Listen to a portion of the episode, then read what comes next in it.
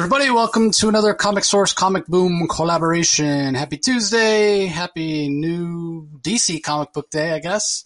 Uh, November 15th, 2022. If you're in the U.S., Thanksgiving upcoming. No, Rocky north of the border there already has his, had his, but the holiday season is, is upon us. So just want to remind everybody we'll be doing the 12 days of the comic source again. I'm going to try to get like more interviews than I've ever had before.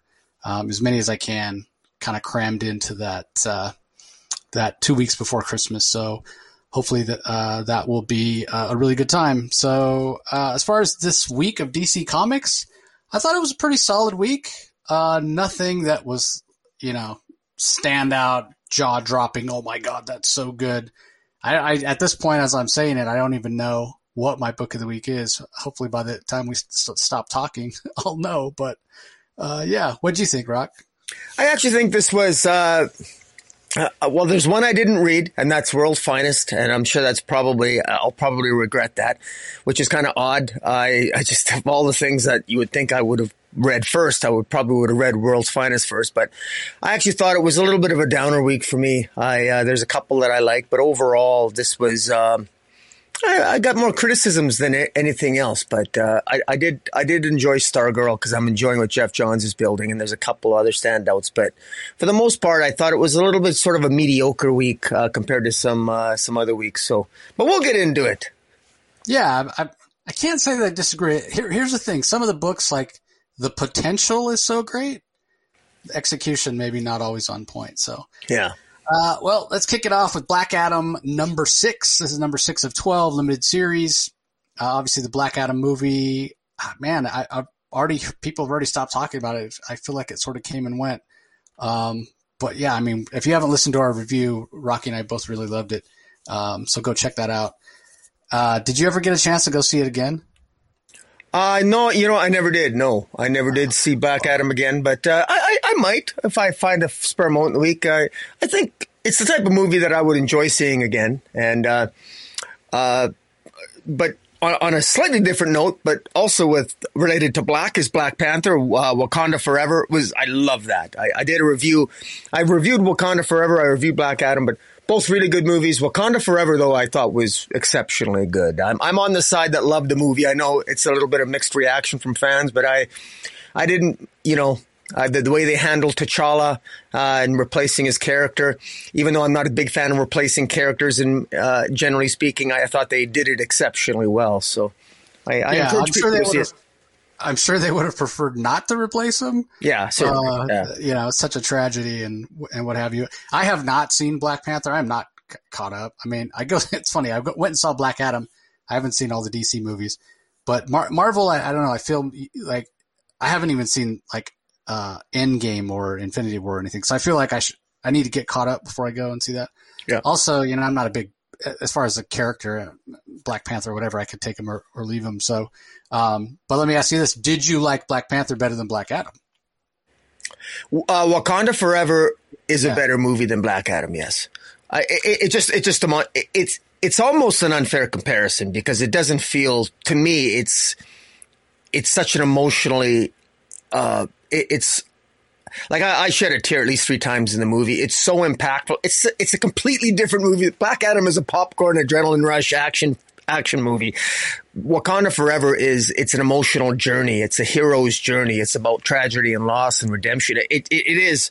Um, I mean, I I'm gonna. Some people might think I'm prone to exaggeration, but uh, and maybe I am, but it, really had an impact on me. I, I really, I, I really, really enjoyed it. Now I have had, I recently did have a, you know, uh, some passing in my family, but it was an anniversary of my dad's death, and my, my father in law died a couple weeks ago. So I'm probably in a little bit of a down downtrodden yeah. mood. So may, that may have contributed to it, you know. Uh, but uh, I, I thought it really hit the notes for me, so I, I liked it.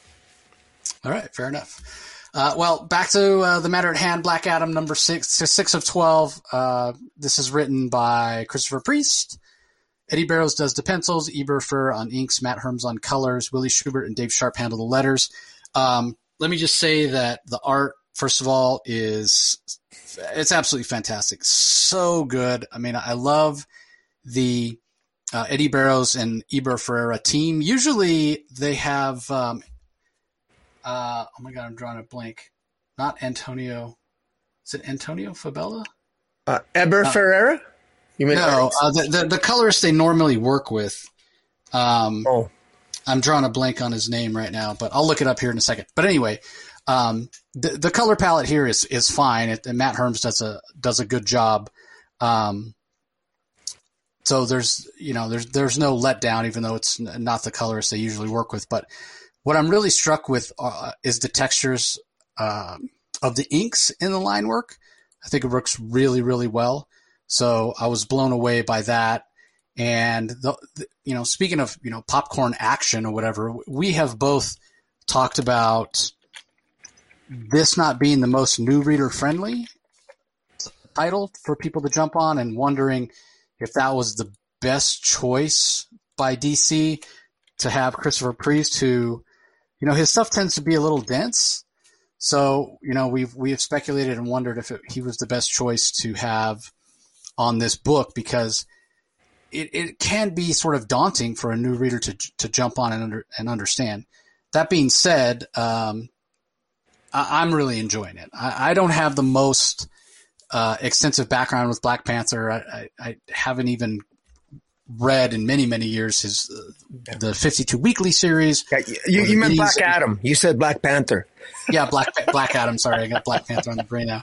Um, yeah, sorry about that. But that being said, everything you need is here. Christopher Priest is giving you everything that you need, but mm-hmm. I could see how some people who aren't familiar with his writing or familiar with reading comics could feel a little confused and sort of give up, um, thinking that this is just too too hard to understand. So again, I don't think it's it's that it's a huge barrier of entry in terms of knowing Black Adam's history. It's just more.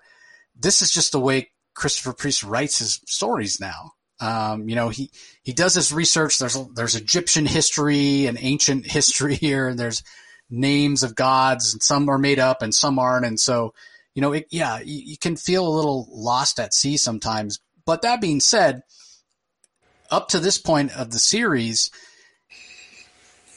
we've gotten a lot of setup, and now it feels like that's starting to pay off. Because basically, this this particular issue is just one giant fight between Black Adam and Batman. And Batman's in the kind of the bat armor like he wore in uh, Superman versus Batman. Speaking of movies, um, but come to find out, he's not really battling Black Adam. It's more of kind of this simulation. And then uh, when he finally sort of breaks out of the simulation, when Black Adam finally breaks out of the simulation, he calls Bruce Wayne and basically says, "I'm, you know, I'm coming for you." And Bruce Wayne's like, "What? what are you talking about?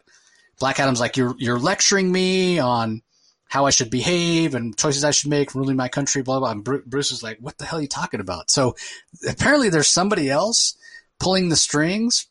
And it very well may be that it's Martian Manhunter who is pulling the strings because we get a great final scene of Martian Manhunter there. And he's, you know, he could have, with his mental powers, he could have been putting this um, this vision, this idea of Black Adam being trapped in a simulation. He could have been putting that in Black Adam's brain, all to sort of evaluate if Black Adam is really worthy of being a member of the Justice League.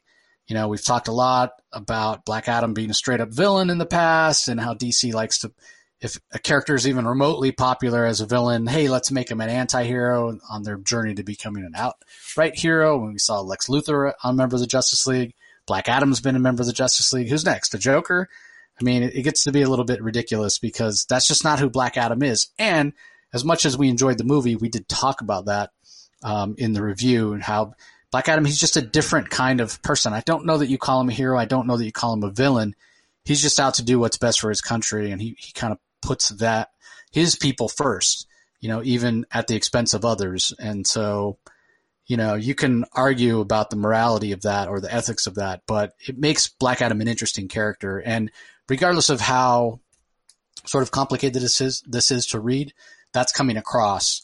And, uh, and yeah, I, I think now that the, and I don't know for sure if we've seen the last of the, the other, um, son or descendant or whoever he is of, of Black Adam, the White Adam, um, the young doctor, early 20s doctor his, you know, I talk about the story being confusing, and it, he, like I, I just haven't, that character hasn't resonated with me.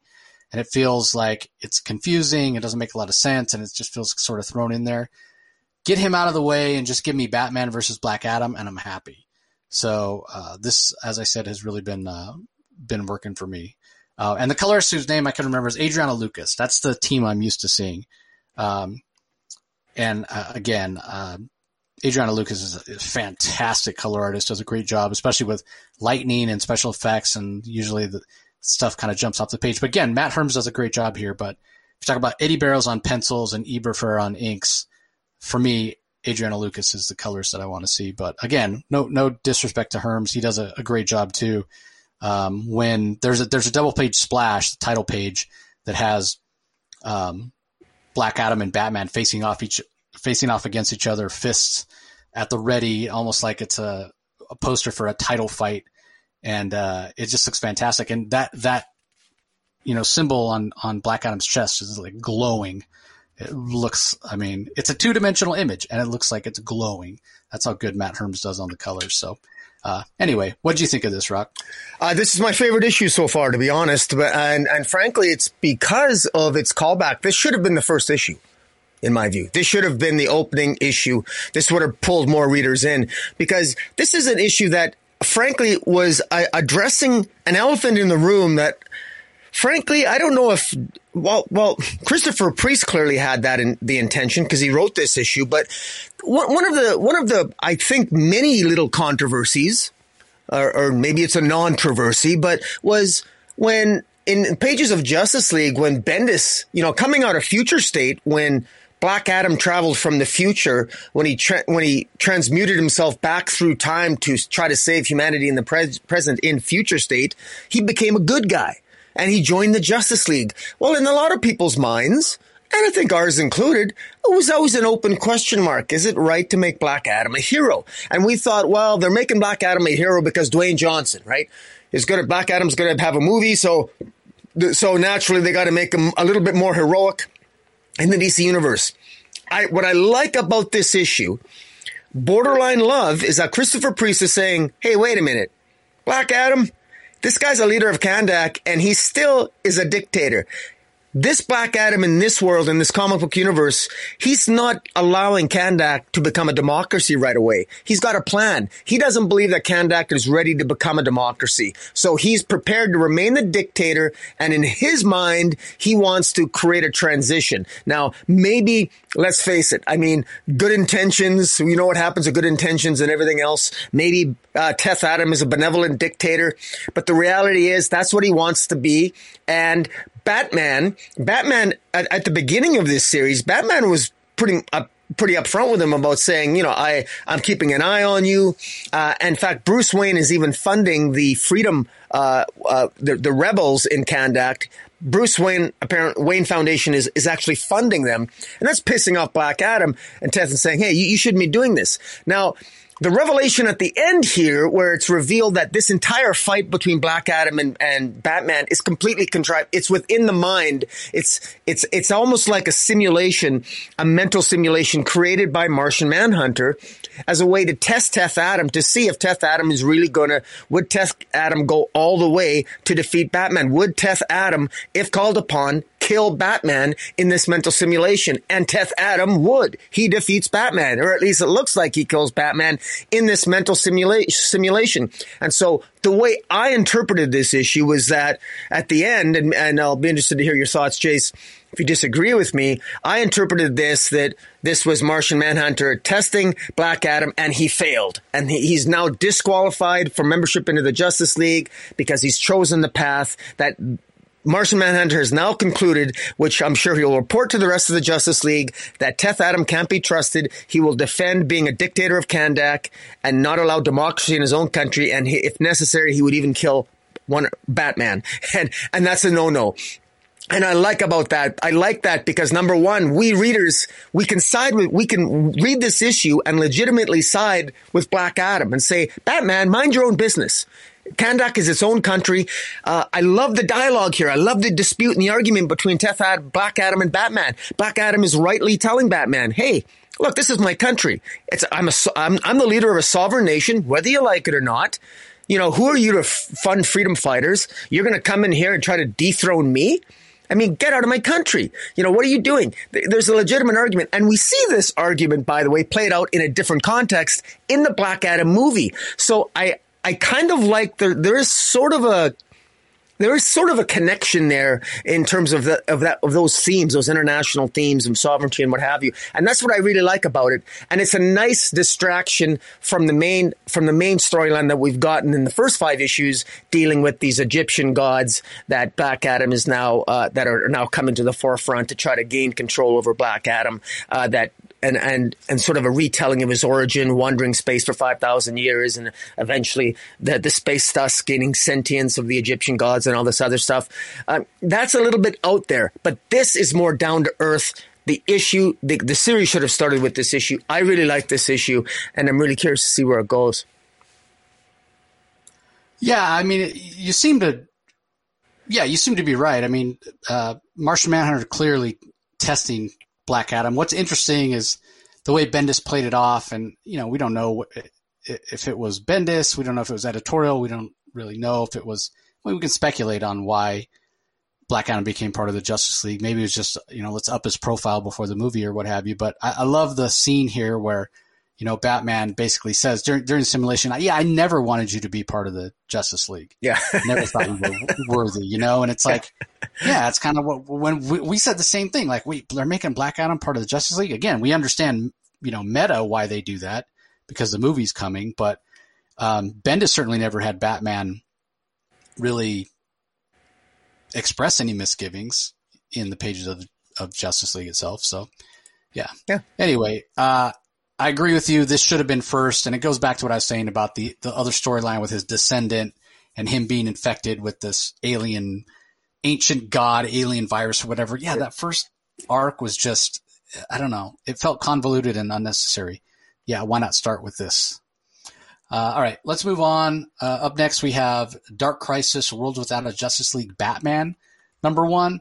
Uh, there's a Zatanna backup. The Zatanna backups by uh, Megan Fitzmartin Dan Jurgens and Norm Rapmund do the art, Federico Blee on colors, Troy uh, Peteri on letters. And then, excuse me, uh, the main story that focuses on Batman. Uh, let me get to the credits here. Written by Simon Spurrier, art and colors by Ryan Sook, letters by Troy Peteri. Um, I will say this doesn't look like traditional Ryan Sook art. I think Ryan is somebody whose art looks better when he has somebody else inking him. Um, this art's okay, but it just doesn't look as clean or as polished as I'm used to, to see, seeing his art. So, uh, anyway, what did you think of this issue, Rocky? Well, I want to compliment Ryan Sook. Uh, I agree with you. You were a very astute observation. I, am always uh, impressed when I can make the same observation as you because you usually have a better eye on that than I do. Uh, but uh, I, it, it, it's a little off. It, it's a different style for Ryan Sook slightly, but he, he nails the backgrounds here. There's this, the, the art's beautiful. The backgrounds are beautiful. This really, it's, this is, well, story wise, I'm, I honestly, I'm, I'm, not even really clear what happened here. This is a, apparently there's a, this is supposed to be a future with, this is the dream world of Batman that this is his dream world flowing out of related to Dark Crisis and just like every other every other world without a Justice League uh, connected issue, this doesn't make any sense. Uh, in apparently in his dream world, there's two Bruce Waynes. Uh, this is a again the art's beautiful. It's got a lot of interesting backgrounds, but I, I, I straight up I I'm I don't like this story. I don't understand this story. I don't understand how any of this is related to Dark Crisis or the premise. Uh, it's the same criticism of all the other Dark Crisis tie-ins that just this. I don't understand this world without a Justice League. I don't understand what is this Gotham. Why does it have two Bruce Waynes? What's I just I, I don't understand it. And Alfred's back, and I straight up didn't understand this. I uh, I just right. like I no no, but I don't even know where, where, how to begin to explain it, and I don't want to. You know, I, I feel like I, I fear that I should just stop talking. It's it's beautifully drawn, but I, I just I just don't understand. Was Si Spurrier? I don't know what he was trying to say. Why is there two Bruce Waynes, and what does this well, have me, to do with let, Dark let me, Crisis? Let me explain. Let me explain what I, happened, and then maybe okay. it'll make more sense to you. Yeah, I, I don't get uh, it. Because yeah, so this is a little bit convoluted, and you're right in saying that it does have it suffers from the same problem that all the other worlds without a Justice League one shots suffer from. In no way would this ever be Bruce Wayne's dream world.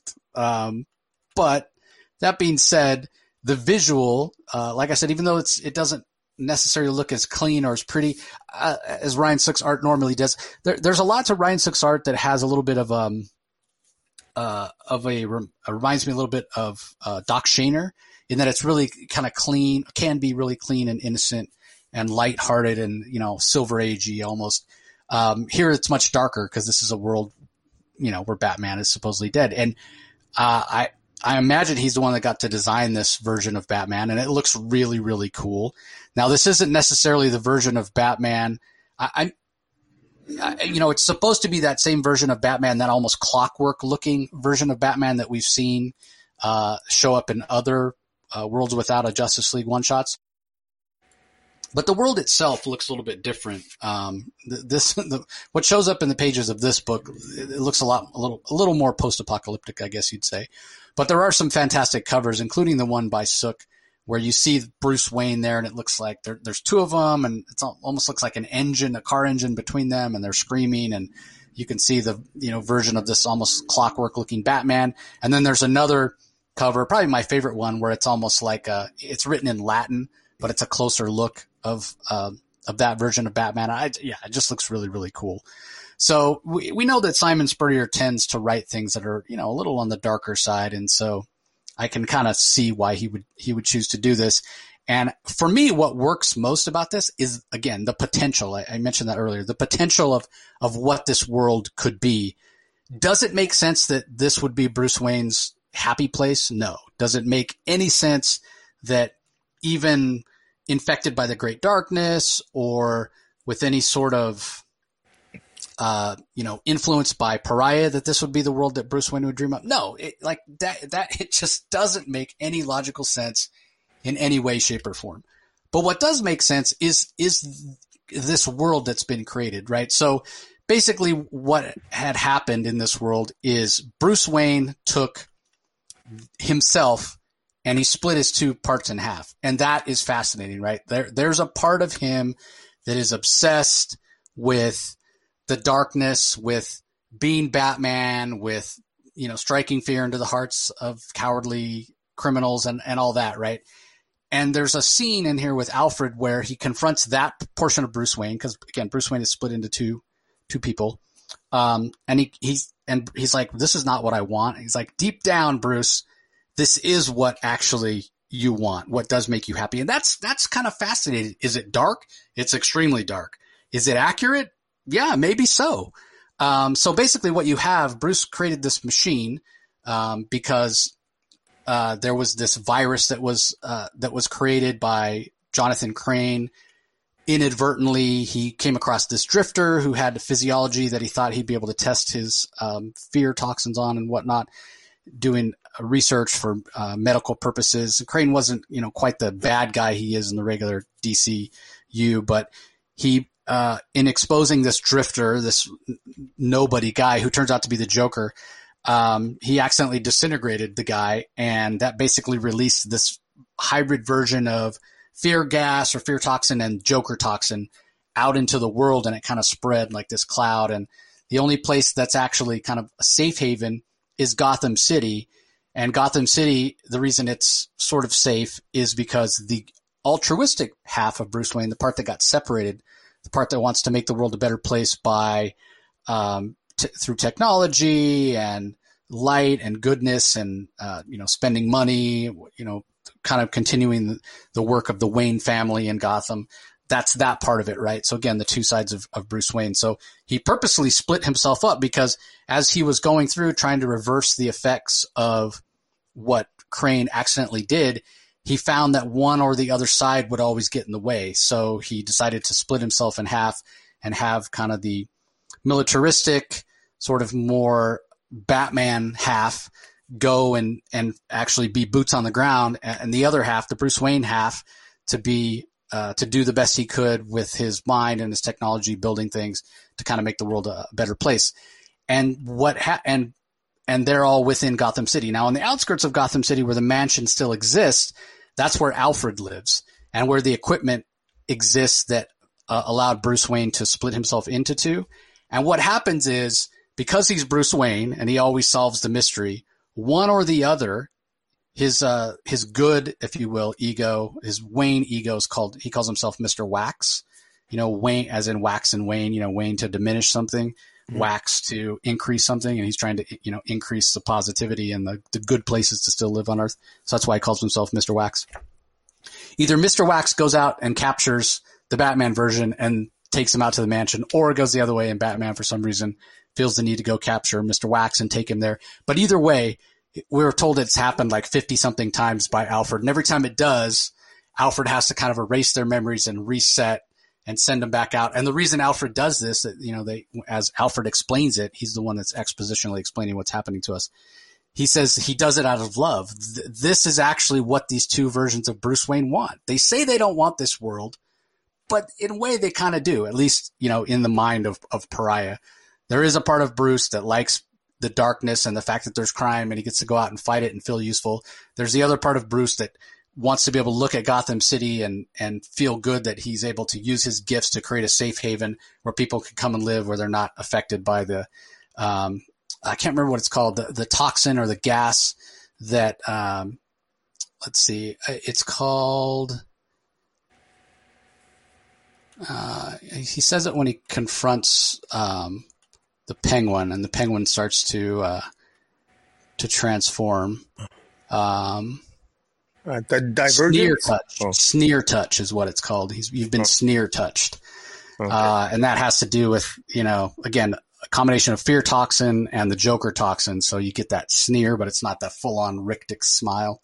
Um, so anyway, that's basically what happens in the story. And so yeah, I'm left thinking yeah, there's no version of Bruce Wayne that would ever want to split himself in half and uh, and have this this world exist where Joker toxin infects people and the world has torn itself down around its ears, except for Gotham City. I, I don't buy that, but there is potential here. There is potential, to, you know, in a world where um, where Bruce Wayne has to confront the idea that yeah, there is a part of him that likes the fact that Gotham City is crime infested, and he gets to go out and be Batman.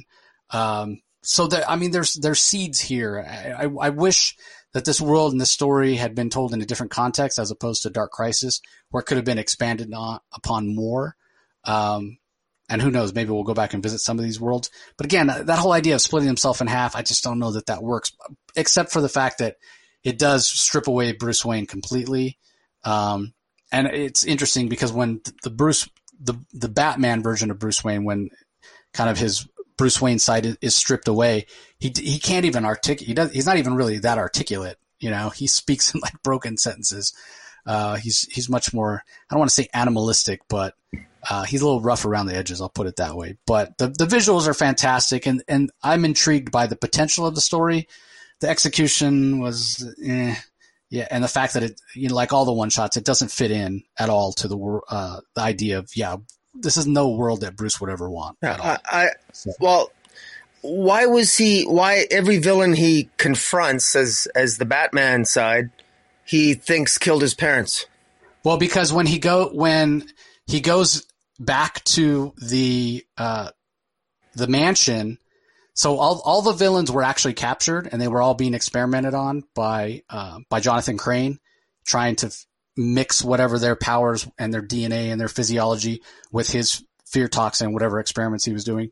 So they were all they were all captured there, and they've apparently all been cloned and are basically on they're on ice. So every time these two different versions of Bruce Wayne go back to the mansion, and Alfred erases their memories and implants new memories, and he says at one point, uh, he goes, "Okay, time to thaw out another nemesis," and he takes the next one off the line uh, whichever's next to be thought out, and sends them out into the wastelands. And, uh, and then implants that memory into the Batman version of of Bruce Wayne to make him think, "Hey, I got to go find out the guy who killed my parents." Okay. So, right.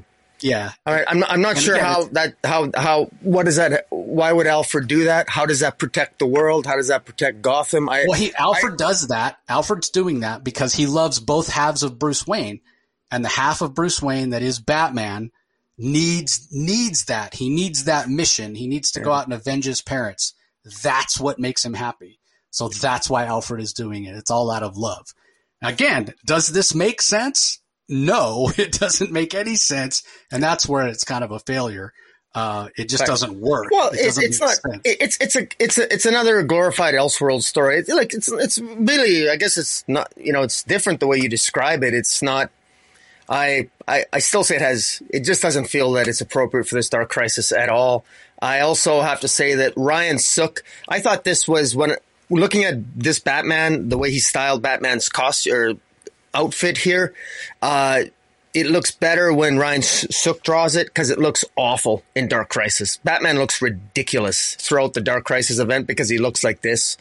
Uh, it, it doesn't. It looks better when Ryan Sook draws the designs, but when any other artist who drew it, I, just I, I don't like it. I think this is. Um, uh, I, am sorry, but this is such a missed opportunity. Like this is really significantly dropping the ball. I mean, if ever you needed to have some kind of more of a connection to Dark Crisis, the heart and soul, you, would think that it would be Batman. Uh, but I just, you know, I, I, appreciate the explanation because I never, I just, boy, I was just, I'm on, I, was approaching this in a much more different way. I thought this would be much more significant, but instead, this, this is a, yet another example of Dark Crisis. No one's talking about it. And then we read this, this is supposed to be connected to the event. This is, I mean, just as straight up, this is false advertising as far as I'm concerned. But anyways, I, that, uh, thank well, you for that I mean, explanation. They all, they all they're, they're, they're, I mean, if you think of it that way, they're all false advertising because they're all worlds that that they really wouldn't want to be a part of. They yeah. just wouldn't. So, yeah. you know, at the end of the day, it, it doesn't make any sense. Uh, all right. Anyway, the and the backup with Zatanna, it's a throwaway. Nothing happens. Nothing. I yeah yeah. I, I, that's all I'm going to say about it. I don't. Yeah, well, the backups by is by Fitz uh, Megan Fitzmartin. It, yeah. Nothing happens in it at all. Uh, I didn't even know. Honestly, I didn't even know Zatanna was killed. to be honest with you, but I guess she was. I mean, that's how much I don't care. I mean, I'm, I, I love Zatanna for her covers, and I love her in Justice League Dark. But like, so like literally nothing happens, and it ends with it ends with at the end of it where she meets up with the Justice League just as they're escaping into the pages of Dark Crisis. But wow, just what an yeah. astonishingly underwhelming series of, of tie-ins and just lack of any kind of connection or communication between Joshua Williamson and any eh, what a disappointment. There isn't even a through line between all the like no common narrative. Uh, you would think that Pariah could at least show up in each of these stories to show that he's manipulating the these these these alternate dream worlds in some way, but he only showed showed up in a couple, not all.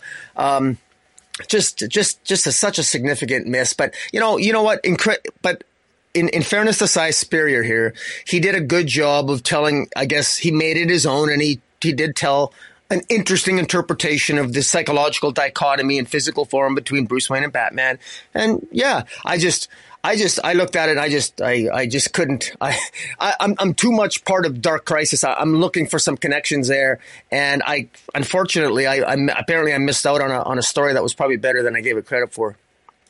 Yeah, I mean, again, the story's interesting, but yeah, what does it have to do with Dark Crisis? Because it's not a world that Bruce would ever ever, in you know, it, it, it was all it would almost be you could say here let let's let's create a world that Bruce would find torturous. you know, like it, no part of this world is something that he would want. So yeah, it doesn't make sense on on that level at all.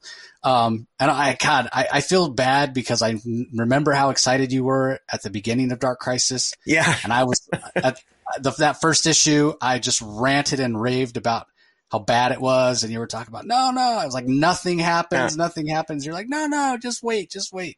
Yeah. Um, yeah, I feel like I said, I feel bad. But yeah, wind's uh, been anyway. taken out of my sails, my friend.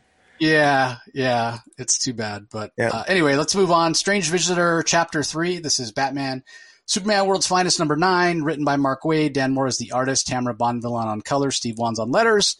Um, yeah, talk about nothing happening. and we're not moving the story forward real fast here. Uh, we've still got Boy Thunder as Superman's sidekick, uh, David, who basically is uh, a refugee from another multiverse in the DC multiverse. And much like Superman himself, he's rocketed to Earth this time through the multiverse rather than through space. And uh, his his reality, his uh, metropolis slash Gotham City, uh, exploded, and everybody died. And we know he's carrying around some survivor's guilt. And we learn in this issue that he's he was kind of a prankster and a joker, and he never took uh, not the Joker, but just he was just being a kid. He was just being a teenager, and he never took it seriously when his parents said that there was some multiversal crisis that was going to destroy their uh, their reality. And so he would go in and play pranks and whatever while his parents were trying to build the the escape ship that would allow them to leave the multiverse, the, their multiverse, and travel somewhere else. and so when the time came, like so, he actually inadvertently ruined the ship that they built. They built built a ship that was big enough to hold both his parents and himself, and then he accidentally messed it up. So when the time came, it wasn't fixed, and they only could send him. Um, and so that's why he feels guilty about the fact that he's the only one that survived, and and because of that guilt, he seems to lash out at times. Um, and Superman pulls him aside. He is, along with the Titans, taking out some um, some pirates who have hijacked an oil tanker. And when one of them fires a gun at Aqualad and uh, Garth and grazes him with the bullet, he goes he goes ballistic. And Superman's uh, words, he goes from what does he say? Uh, you, you went from zero to eleven without a thought. You let your anger boil over and nearly killed a man. Uh, we're we're not judge and jury. You, you can use force to save people. We can never ever be responsible for a single loss of life.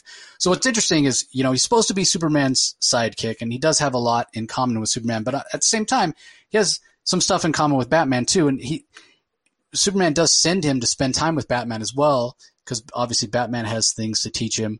Um, and in terms of being able to, to like handle the anger and the trauma, maybe Batman's a little more suited to doing that than uh, than Superman. So he does bounce back and forth between the two a little bit.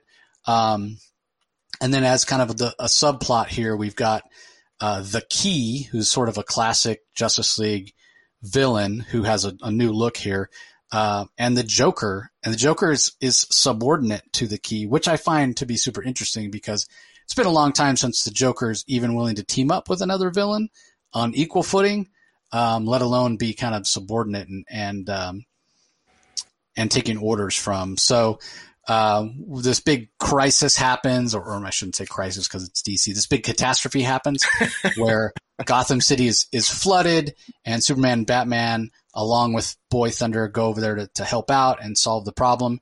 And really, it's all just a ruse to get the three of them there. And the Joker manages to kind of reach through this um, this doorway, this teleportation doorway, and grabs Boy Thunder uh, and brings him back to the the hideout of himself and the key, and says, "Our special guest has arrived. Now the real fun begins." And that's where the issue ends. So, yeah, basically we we learn what is behind David's reasoning for feeling so guilty and for the fact that he's got this trauma that he hasn't dealt with. Why does he get so angry? Um, is it you know because of grief? You know, is it because of something else? What what's the secret he's holding? And you know, he again, he was just being a kid. It's not like he really meant to do it. It's not like he his powers. I, I was kind of thinking maybe his powers when they first manifested were the cause of his uh, part of the multiverse being destroyed.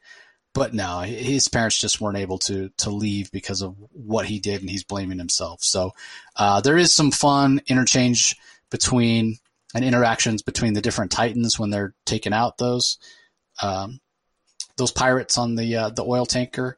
Um, so it's it's a fun issue, but it didn't. I don't feel like it really moved the the narrative forward. I mean, it's probably a necessary issue to get from point A to point B. Uh, I mean, we just barely found out the Joker was working with the key last issue. Um, so more context on David. Um, what the Joker and the Key want with him, I guess we'll find out. Uh, yeah. And then, yeah, just the rest of it is kind of window dressing, honestly. But the Dan Mora art and the colors are really fantastic. So yeah, uh, just a couple of things. I this is the one I didn't read, but I was as you're explaining it, and I'm reading it.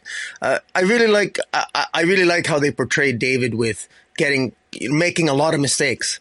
You know, screwing up with Batman. You know, bat sort of you know Batman trying to explain to him, look, I mean, don't freak out just because there's lots of guns in Gotham. You know, D- David does have a tendency to overreact, uh, and even trying to protect Batman unnecessarily. Uh, like when Batman said to him, look, everybody has a gun in Gotham and I, my job is to scare people. They need to be afraid of me. So let me do, you know, uh, this is why I act silently. So don't make so much noise. Like, you know, David is, David is, is actually learning he's getting thrown into this here. I'm actually kind of surprised that, I mean, he's working alongside the Teen Titans, Batman, Superman, and, you know, he's doing both here. So this is kind of like a trial by fire. So, and, and, and it's rather interesting that Superman and Batman and the teen and the Titans, they don't know his trauma. They don't know his background yet. They don't know all this. This is likely going to, at some point, they're going to discover this as it comes out. And you know that what a perfect, what a perfect villain like the Joker the Joker has a nasty tendency of being able to figure out people's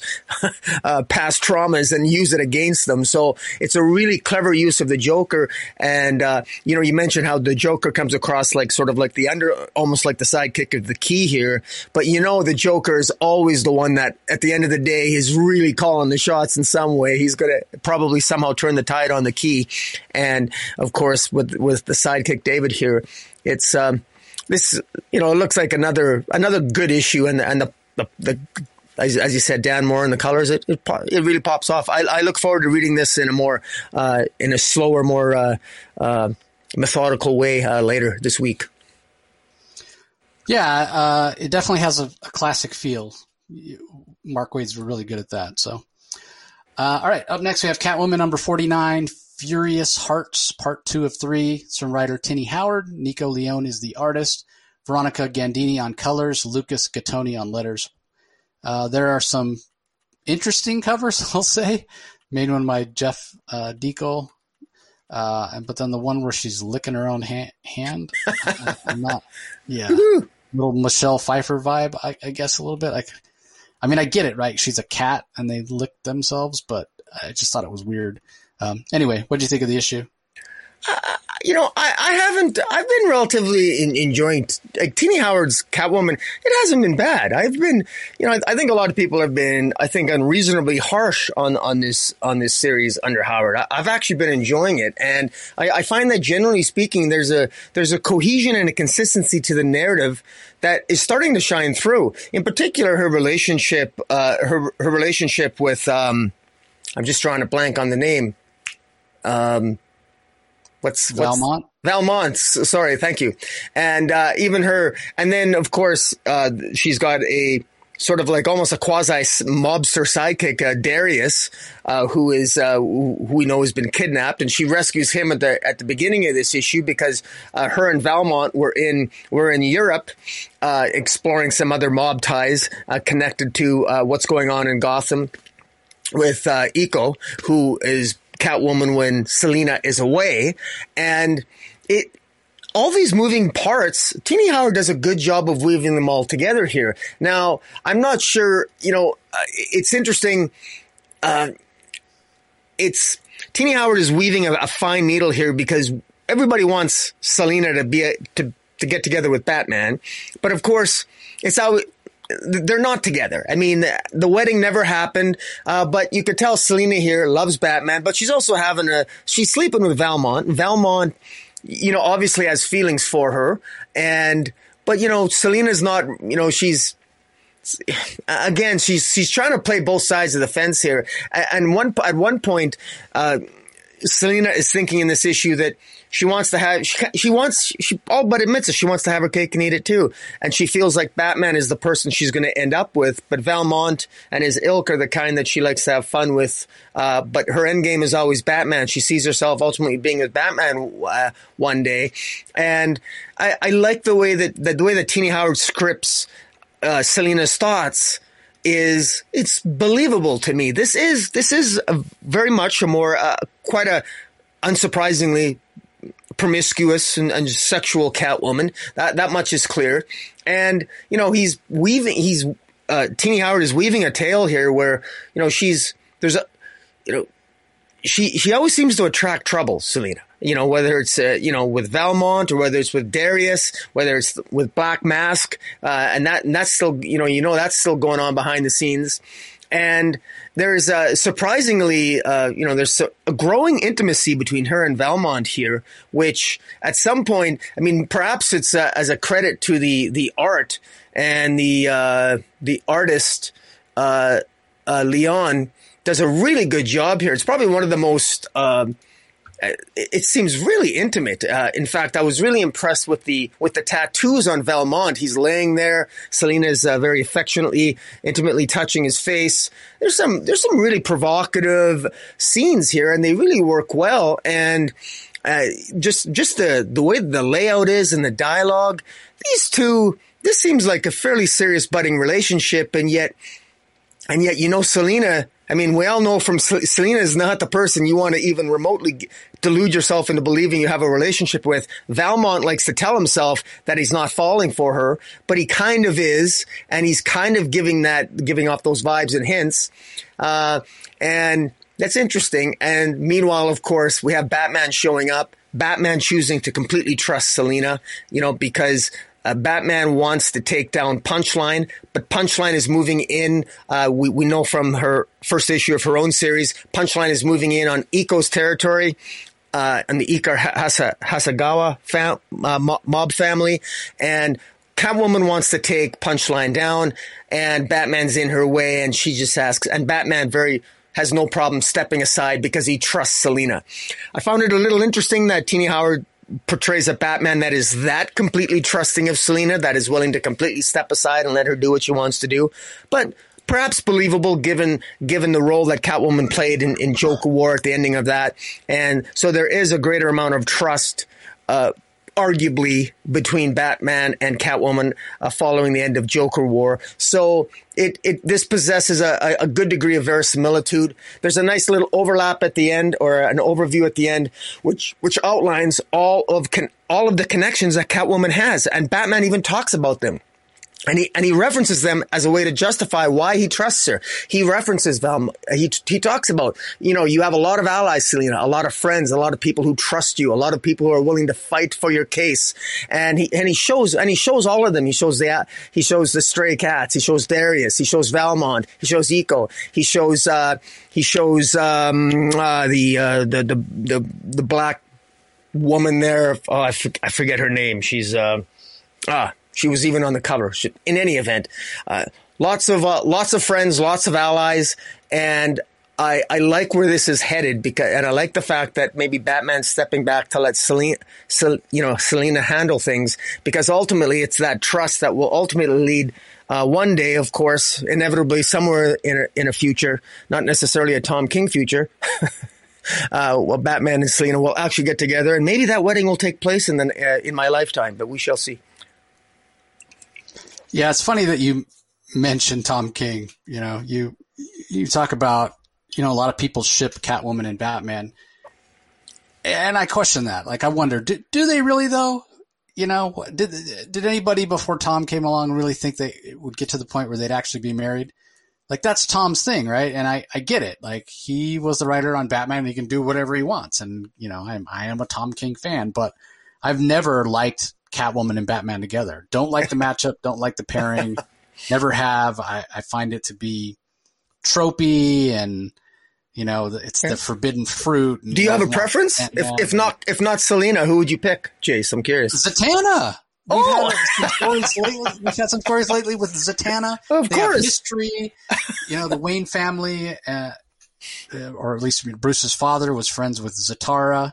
So yeah, okay. I mean, I'd rather go. I'd rather sure. go that direction. That's more interesting to me than Catwoman. it's just so so. But whatever. I mean, th- this is this is the hand we're dealt, and so this is what we're dealing with. And yeah, I mean, part of the reason I don't care for it, I guess, is the wild inconsistency, just depending on who the writer is. Because you're right, th- this Bruce Wayne, this Batman is like, like really, you love her so much that you're just gonna basically be subservient to her. Well, I guess because this is the Catwoman title, right? if it's over in the pages of Batman, Batman's going to be a little more dominant. So I don't know. It just it didn't really have the it didn't really come across as making a lot of sense to me. I could kind of see it, uh, but at the same time, you, you know, like what is Batman just super moody? You catch him on the right day and he'll go along with what you want. And if not, I mean, we've seen other people make arguments to Batman. Hey, this makes more sense. Let's do it this way.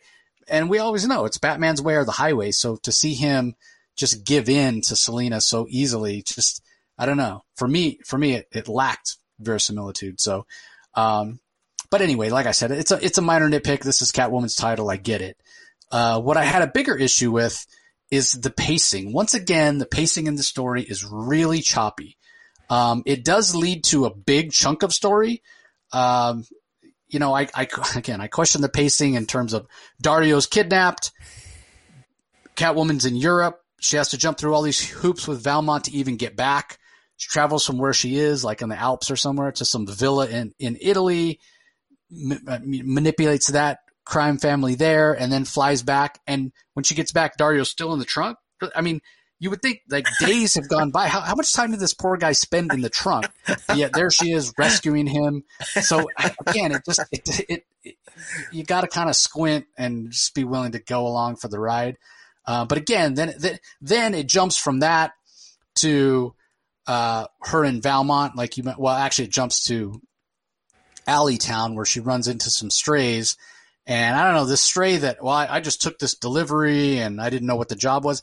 Dude, you're wearing an outfit that that has Royal Flush stuff on there. Oh, yeah. I was trying to get information on him from the. Uh, and Selina just buys it. And again, I'm like, that's not necessarily the Selina I know. She's she's been a loner. She's come up through a lot of crap, you know, especially if you buy into the whole year one, Frank Miller year one uh, origin of Batman, you know, and she, but she just believes this guy. So again, I'm just I'm questioning the the logic of that. So we jump from that to Dario's at her apartment. Then she's talking to um, to Eiko, and, and, then from there to to Valmont. So and from there to Batman. So again, because it jumps around so much, it allows Tini to put all the places in uh, all the pieces in place to move this forward with her taking on Punchline and Batman stepping back to allow Selina to do that and do it her way. Um, so, I mean, that's interesting. Punchline is, in my mind, a better villain, more on the level of a Catwoman as opposed to a Batman. I mean, I've talked a lot of times about if if Batman were real and the Joker would re- were real, Batman would take the Joker out in like 30 seconds, and that would be the end of it forever.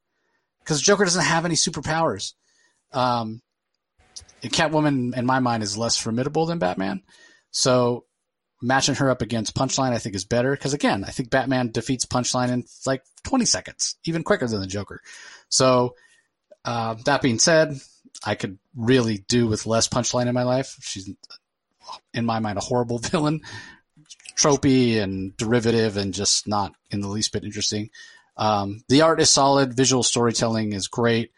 Uh, I do wish that, and again, I don't know if this is just the, the, the, narrative because it does try to cover so much and the transitions aren't great between scenes. And I don't know how you, how you could do that better. It's just the nature of the script. So I'm not going to hold that against uh, Nico Leone.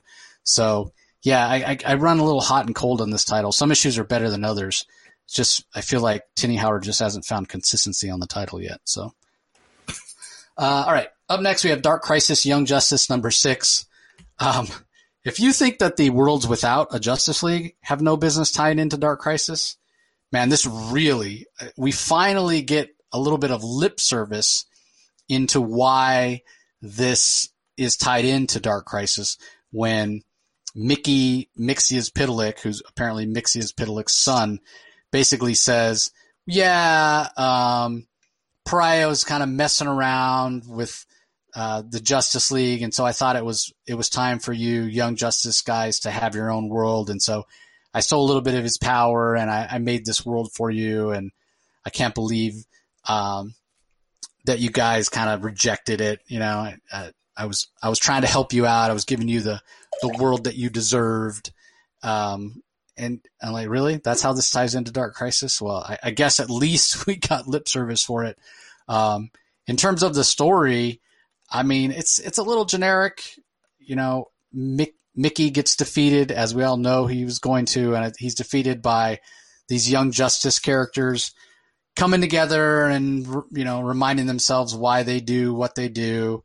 Um, and in the end, it's called Youth Ends is this final issue, and it, it goes back to something that Rocky and I talked about that's sort of inherently challenging with these characters just at the time they came along during the 90s, you know, they were supposed to be the next generation of heroes. Um, but we already kind of had the next generation, right? So you have Barry Allen, and he had already passed the baton to Wally West, and Wally West was the Flash. Well, now you need a younger version to kind of fill that gap that Kid Flash used to fill. So you come up with Impulse. But then Barry Allen comes back, and now it's like we have this other generation of heroes, but they sort of don't fit anywhere, right? We've sort of moved on from them. You had Tim Drake, and then, or you had uh, Dick, Dick Grayson and Jason Todd to some extent. Um, and then you, you had this Robin Tim Drake, but then Damian came along. So now where does Tim Drake? It's like the middle child syndrome, right? Um, and it's kind of tough because these guys were young justice, but they're not young anymore. They've been around for 30 years almost. So how do they still fit in? And that that's a challenge and it's it's a little tough. Um, so I, I, don't have a lot of history with Young Justice. I never yet read Young Justice back in the day, so I don't know. I can't really speak to how well this fits in that way. Um, but it is kind of interesting, and the art by Laura Braga is solid. Um, I do wonder why on the final page, this uh, splash page, it's supposed to be an iconic look at the members of Young Justice. Why does Connor have patches poorly sewn on to his knees. Um, but it's, I don't know. I just, I, every time I look at that image, I can't help but stare at those patches. But for the most part, the art's really great. Uh, and the colors are really bright. And I like the look of Mixie, uh, or Mickey Mxyzptlk, even if his reasoning wasn't, didn't make a whole lot of sense to me.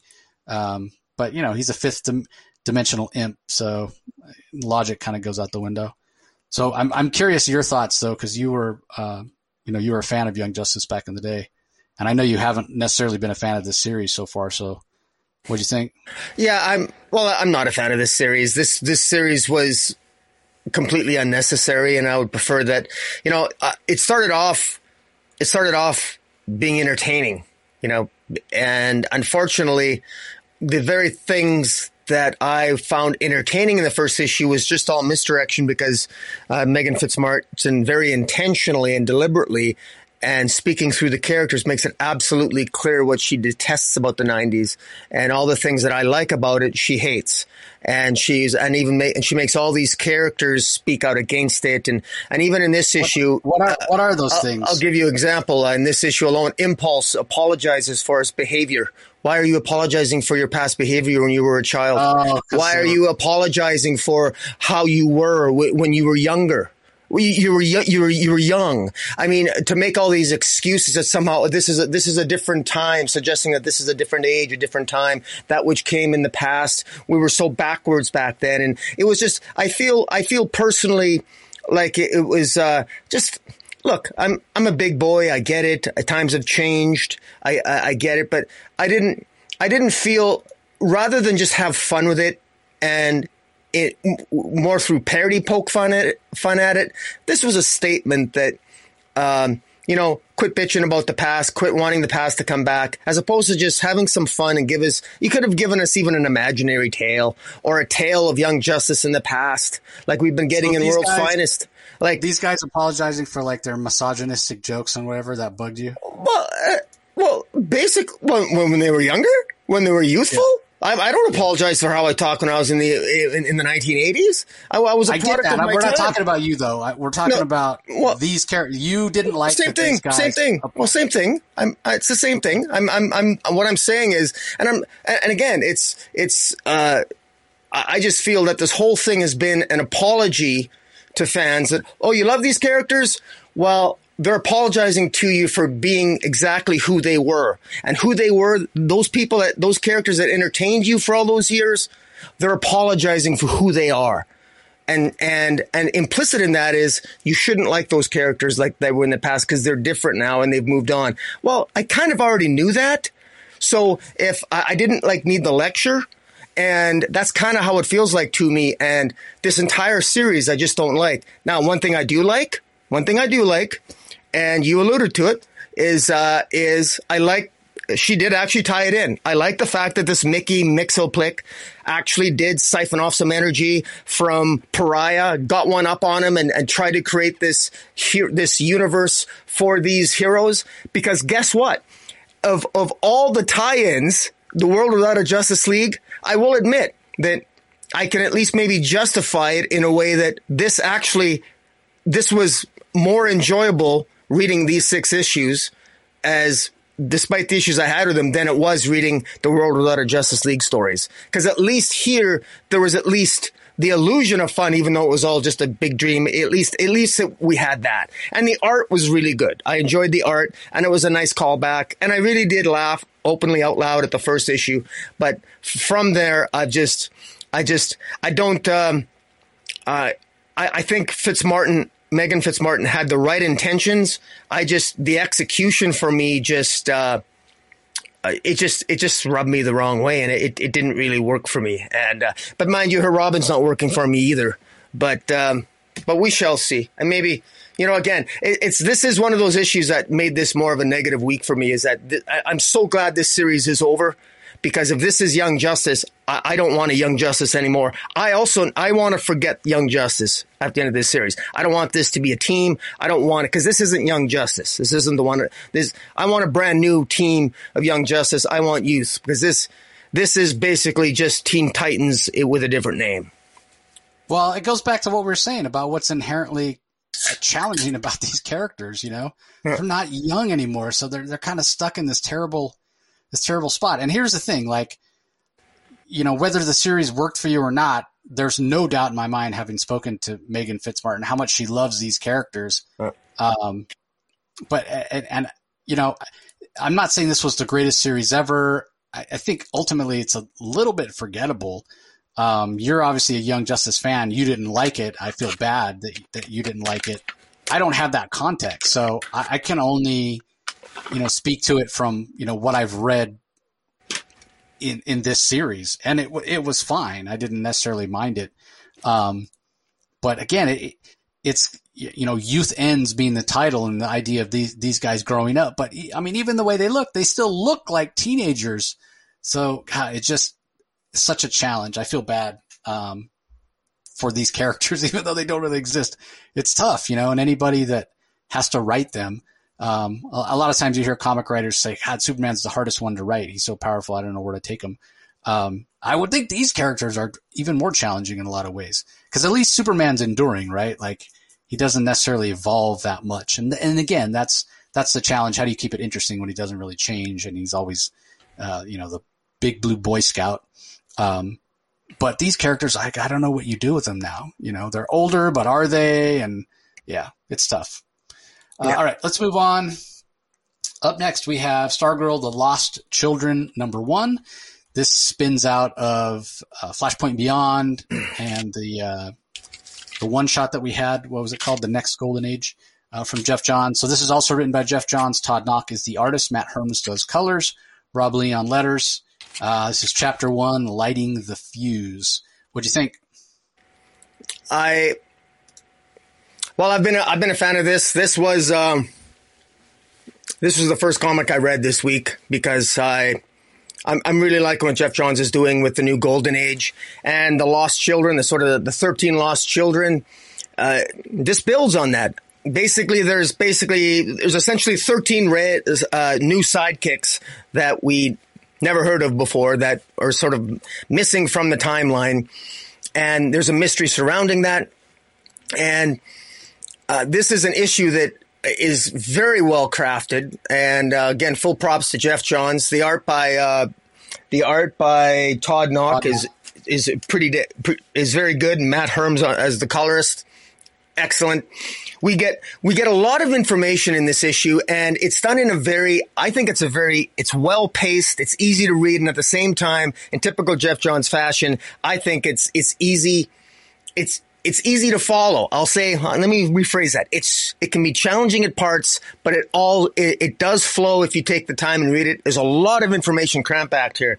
We got, in this issue alone, we've got, uh, we've got all kinds of sidekicks that are mentioned. Uh, Dan the Dynamite, uh, John Henry Jr., Cherry Bomb, Jimmy Martin, who's TikTok, uh, Larry Jordan, Airwave, Molly Pitcher, and Betsy Rose, Wing, uh, the Newsboy Legion, the mysterious Eighth Soldier Victory, Robot Man's Robot Dog, uh, Stripesy, uh, Father of Stargirl, and we have the, the, the, surrounding mystery. We got Stargirl. We have Courtney Whitmore, Stargirl, uh, and Emiko, the Red Arrow, essentially trying to solve the mystery of what is happening with all these sidekicks. And in particular, there's this character, Dan, that there was this hero that we meet at the beginning of the issue called TNT. He had a sidekick called uh, Dan the Dynamite. And Kid, in Kid Dynamite, I think. What's that? I think his name was Kid Dynamite, wasn't Kid, it? Uh, Kid Dynamite. Uh, I could stand to be corrected, my yeah, friend. His, yeah. His, I think his real name is Dan Dunbar. Yeah, it says Dyna. Yes, uh, TNT and Dynamite. Yeah, yeah. right. And uh, and uh, they were last seen uh, well, in the 1940s, and we six months ago were shown a scene where an older Dynamite in the present day is essentially he's he's uh, it looks like he's trying to put together a book and he's doing research on trying to locate and find all these sidekicks that he remembers, but the world has forgotten. And ultimately, it's uh, Red Arrow, uh, uh Emiko, uh, get, goes to Stargirl and says, Courtney, come on, let's go, let's go investigate this. And ultimately, they come across uh, uh, Dan's Dan's, I guess, work study, uh, where he's got pictures of all these all these sidekicks. And he's on a, there's a great page on, on the board. He's got all these pictures of all these sidekicks. And I, I love how Geoff Johns does that. It's, it's almost become a trope with Geoff Johns. He's where he bombards the reader with all these things on the page. And as opposed to having the dialogue tell you, he lets the pictures tell you with the writing and the newspaper clips and everything else. And it's a wonderful little puzzle that we, the reader, can put together as we gaze at the beautiful pages illustrated by Todd Nauck. Very well done. And and, and the mystery builds and the mystery builds. How is this all related? Why is this a big deal exactly? Uh, we don't really know. All we know is in his investigations, this uh, older dynamite character is uh, ends up he ends up uh, at the end of the issue putting on a ring that TNT his mentor gave to him back in the 40s, and it makes him young again. And he washes up on an island uh, where somebody tells him you shouldn't have come here, Mr. Dunbar. And we don't know who is talking with him, although we can guess based on, based on previous, uh, based on other issues that it, it probably could very well be, uh, Per Degaton, uh, who is Per Degaton, or at least a younger Per Degaton, does seem to be collecting or have something to do with all these lost children. So, I I thought this was well done. It's been if it builds on the previous issues, if um, I would I would recommend, I think uh, readers would get a lot more out of this if they read the previous issues. Because uh, there was the Star Stargirl, I think it was the Stargirl summer special, or yeah. I think and that that that that's a one shot that people should definitely pick up. Also, last week's uh, the new Golden Age pick that up as well. Those three, I think just those three are basically all the information you need. And of course, if you really want to have fun, buy Doomsday Clock, read Doomsday Clock again. It's it's all coming together. I love what Geoff Johns is doing here, and Flash, Flashpoint Beyond also. Thank you, Flashpoint Beyond. That's right. So, you know, this is a, you know, it's funny. Like we, we started this uh, this podcast uh, where we talked about, you know, I'm a little down on DC this week. I mean, the fact of the matter is, is that there's lots of DC publishes a lot of comic books in a month, and you can literally just have a lot of fun. The fun, the place I'm having the most fun with is the one corner of the DC universe that has Stargirl, the Flashpoint Beyond, the Doomsday Clock, the Geoff Johns side of the DC universe. I'm really enjoying and also the Mark Waid side. I'm enjoying World's Finest. I'm I'm looking forward to Lazarus Planet. Believe it or not, I know some people are down on that, but I'm you know it's clear there's some there's some uh, it's clear the the talent at DC, uh, albeit the more experienced talent, is rising to the top, and that's what I like to see because I think DC is due for some really good stories, and it's really nice to see the formations of it uh, with uh, Stargirl: The Lost Children. Yeah, so we're talking about an island that Dan Dunbar washes up on, and yeah, somehow becomes young again. Um, and you just got done talking about looking forward to Lazarus Island. Could it be that the voice is uh, Mother Soul? Uh, could I don't be. know. Uh, you know, could be per Degaton. I don't know how how much this is going to tie in. I know that Geoff Johns and Joshua Williamson obviously know each other. Are they going to tie in together? I, I have no idea. I'm enjoying this as well. I, I find the whole idea of 13 Golden Age characters that have been erased from Golden Age history to be really interesting. I did read the Who's Who entries last week after we finished recording, and there wasn't a whole lot there. Uh, it's interesting that some of them have been referenced and have showed have actually showed up in Golden Age comics in the past. Most of them have not, but yet they have um, they have first appearances listed but if you were to go and buy those issues and look at, at them, the, the characters wouldn't be there. Now, those issues are oftentimes extremely expensive, so you're probably not just going out on a whim and saying, I'm going to go buy this Golden Age issue because so and so's first appearance is in there. Well, Aquaman's first appearance is in there also, and so it's going to cost you an arm and a leg anyway. So you're probably not going out buying it on the chance you're going to spec on some character that Geoff Johns is retroactively putting back into the Golden Age. Um, so anyway, I'm enjoying this as well. Uh, Todd Nauck, an artist whose work I always enjoy. He was the artist on the original Young Justice, and I would argue that this probably has more of a feel. Again, I haven't read it, so I'm speculating here, but that this has more of a feel of that sort of classic, timeless Young Justice series back in the day than the Young Justice series that we just got. But uh, again, I'm speculating on that. Um, as far as the the art goes, man, when when Dynamite and TNT put their rings together and Dynamite is like on fire, it almost looks like a golden age version of the, the human torch, human torch TNT hybrid. It looks really cool. So great to see Todd Nauck on a back on a monthly book instead of just doing covers. Uh, all right, up next we have Titans United Blood Pact number three. This is written from uh, by Cavan Scott, art from Lucas Meyer, Tony Avina on colors, Carlos M. Mangual on letters the art on this is so fantastic. Um, Lucas Meyer must be having a heck of a, a fun time designing these um, different versions uh, of of the Teen Titan characters. If you haven't been reading Blood Pact, basically, um, Brother Blood somehow has changed reality, and Tim Drake is in the new reality. He's the only one that realizes that things have changed. Um, the Church of um, Brother Blood of, of, Brother Blood, the Church of the Blood has is now called the Church of uh, Raven, and Raven has been captured, um, and we know that she in some way is um, is being coerced into using her powers to help out the church, and she's kind of worshipped. Uh, and I think the general public in this reality don't realize that she's she, she she's doing it against her will. Um, but over the last couple of issues, or I guess last issue, because the first issue was set up and then last issue was Tim Drake in that reality. Tim's been going around and running into other members of the Titans and trying to bring them out of it because they're so immersed in that reality they don't realize that this is not how reality is really supposed to be. So apparently, in this reality, Bruce Wayne is dead, and Dick Grayson has become Batman. And when he, uh, when Tim Drake confronts Dick, they fight as you know classic comic book trope, but he is able to remind Dick Grayson that, hey, this is not how reality is really supposed to be. And uh, in and toward the end of the issue, Starfire shows up and we find out she's like the main enforcer. Um, they're called confessors in this world. They're kind of like militia, if you will, the, the the militant side of the church that basically rule everything, um, religious policemen.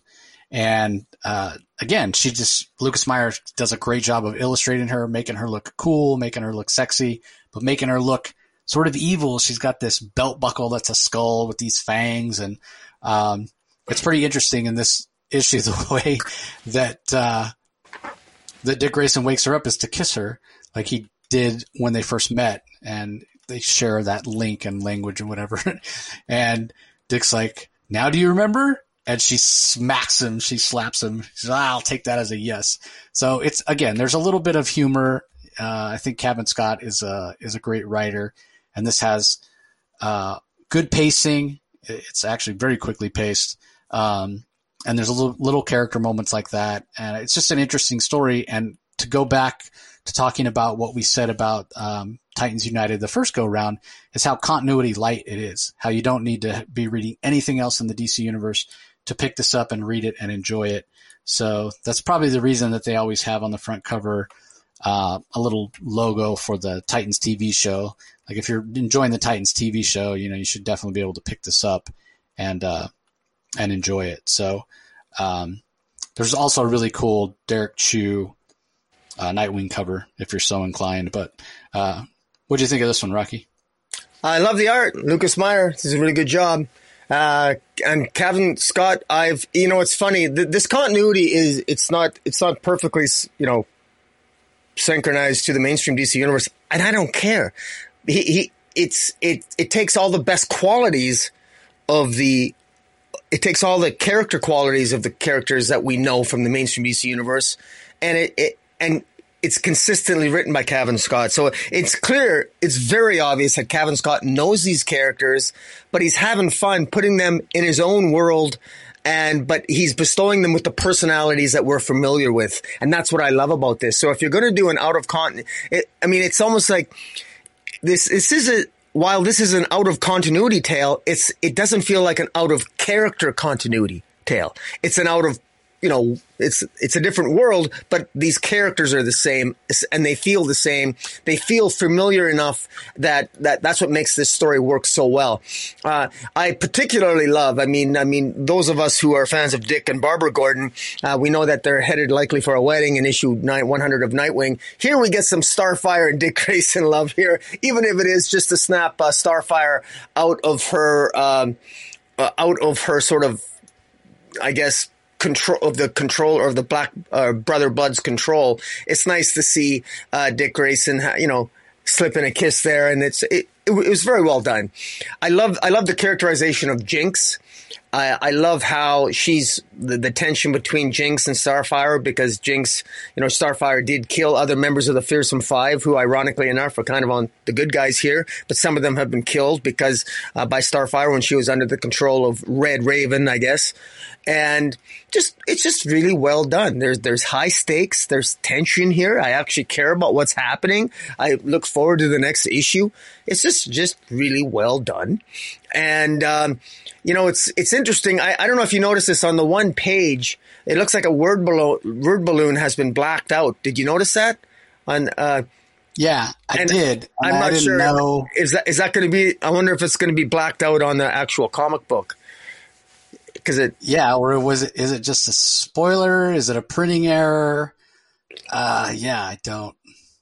Yeah it's I interesting. but uh in any event no i like i said it's hard to criticize this issue. I, I enjoyed it. Uh, it was it's one of those things where this is just a plain fun it's adrenaline rush. It's it's it's action packed gorgeous art. You know i, I got to tell you that this is one of those ones where you know it's going to be make for a fantastic trade.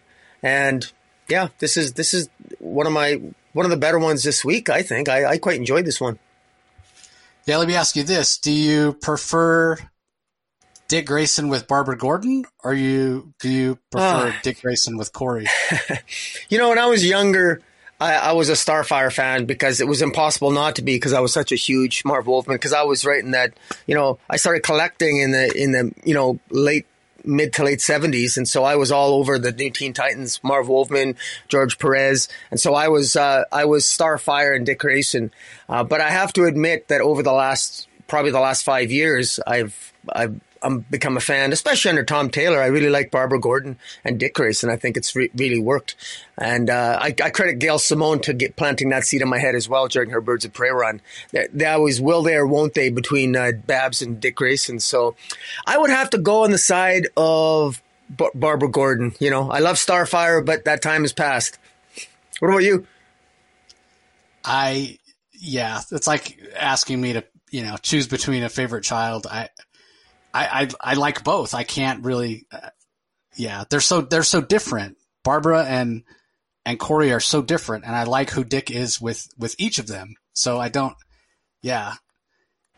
Yeah. it's yeah. It's like I feel the same way over on the Marvel side of things. Like, well, do I like Jean Grey with Logan or do I like Jean Grey with Cyclops? Like, they it both it works both ways, right? Like, yeah, I can't really pick. Maybe they have to do what what they did, you know, at the beginning of the X Men run, uh, Hickman X Men run, where it was kind of a the the map. I don't know if people knew that, but the map of the living quarters for the X Men, uh, Scott and Logan and Jean's rooms were like.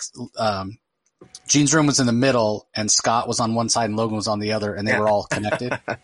yeah, they were, you know. So anyway, uh, Let's move on. Up next, we have Gotham City Police Department, The Blue Wall, number two. This is written by John Ridley, drawn by Stefano Raffaele, colors by Brad Anderson, letters by Ariana Maher. Uh, very, very topical, very meta, as we, uh, as we've said about uh, previous issues. And the, the variant is a, a, take on the Joker fish, which has never looked more horrifying, uh, by Sebastian Fiumara. But anyway, what do you think of this one? Uh, you know what? I, I really enjoyed this. I, I got to say that w- one of the things that I, I know that there's, there's a, uh, uh, you know, everyone everyone has their different points of view, and uh, uh, when it comes to reviewing uh, John Ridley's comic books, because he he does tend to get he he clearly he likes to get political. That's part of what his writing is. He does it in I Am Batman and he's do, doing it here. And he delves into those issues. And so there's a certain, you know, if you're, if you're not into that, you, you don't, then, then this comic book's not for you.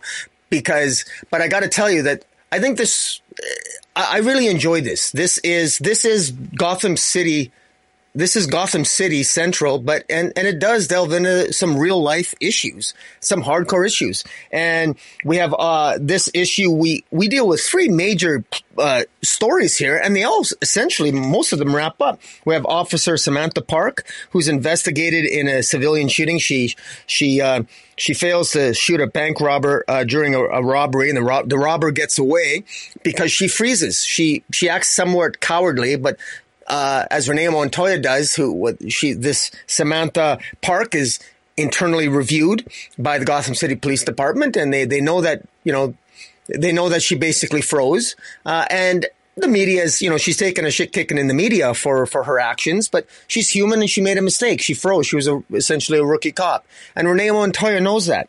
We also have a parole officer, uh, Eric Wells, who is struggling with his, uh, uh, or pardon me, uh, Officer, yes, Eric Wells feels guilty because one of the people, uh, parolees that he's helping with, uh, is, is, uh, struggling with trying to stay on the straight and narrow.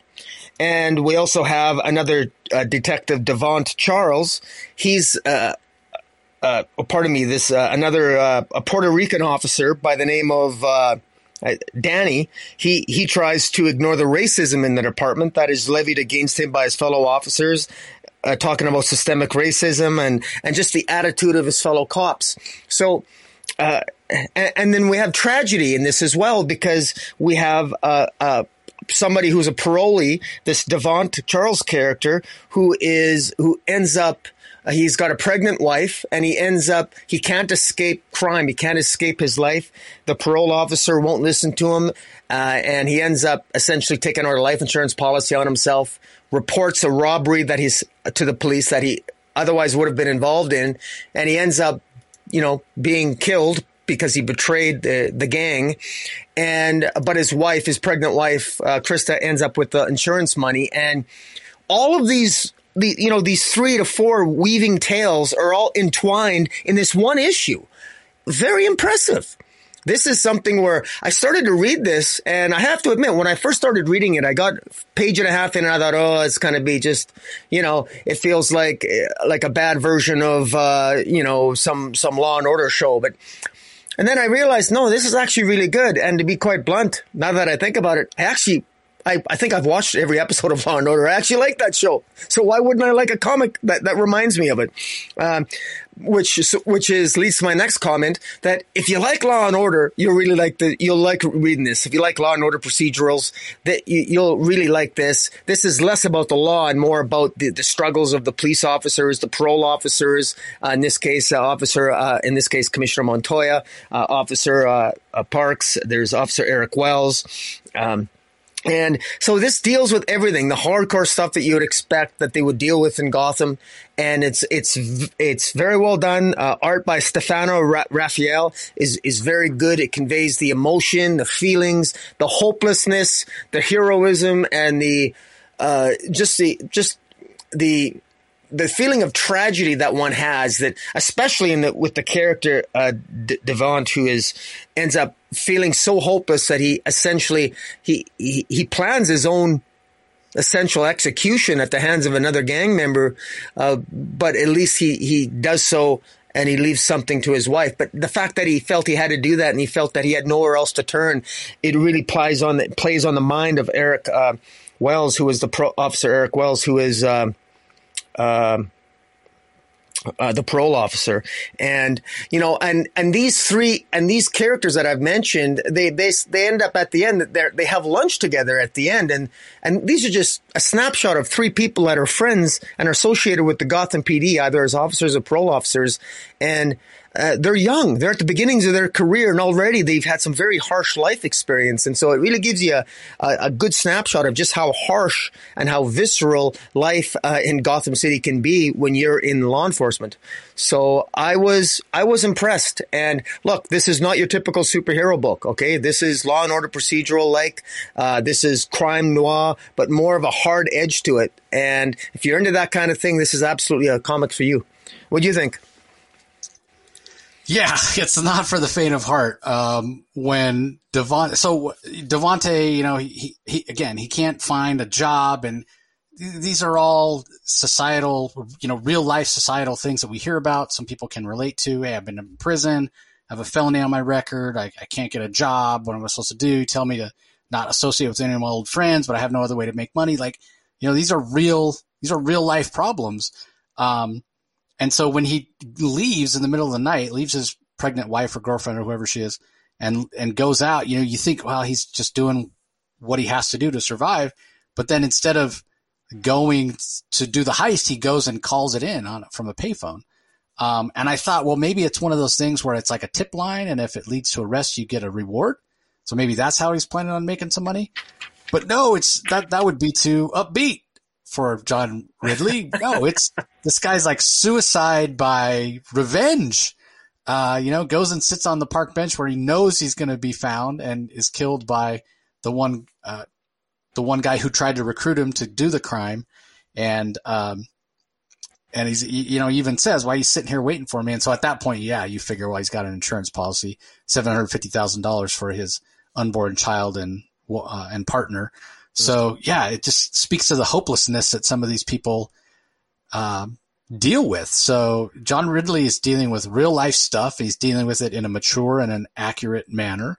Um, there are no you know superheroes in this. Two Face is mentioned as a villain, um, and obviously Renee Montoya has a history with Two Face, and so that may may play up to that trauma. But yeah, it, this is like you said, if you're a fan of Law and Order, you know, procedurals. It's got that aspect, but there's a, there's a serialized aspect to it as well, as we're following these three rookie cops who are being acclimated into um, Gotham City, and you know, we're getting their perspective. So so much has been in the news over the last couple years, at least in in this country, in the United States.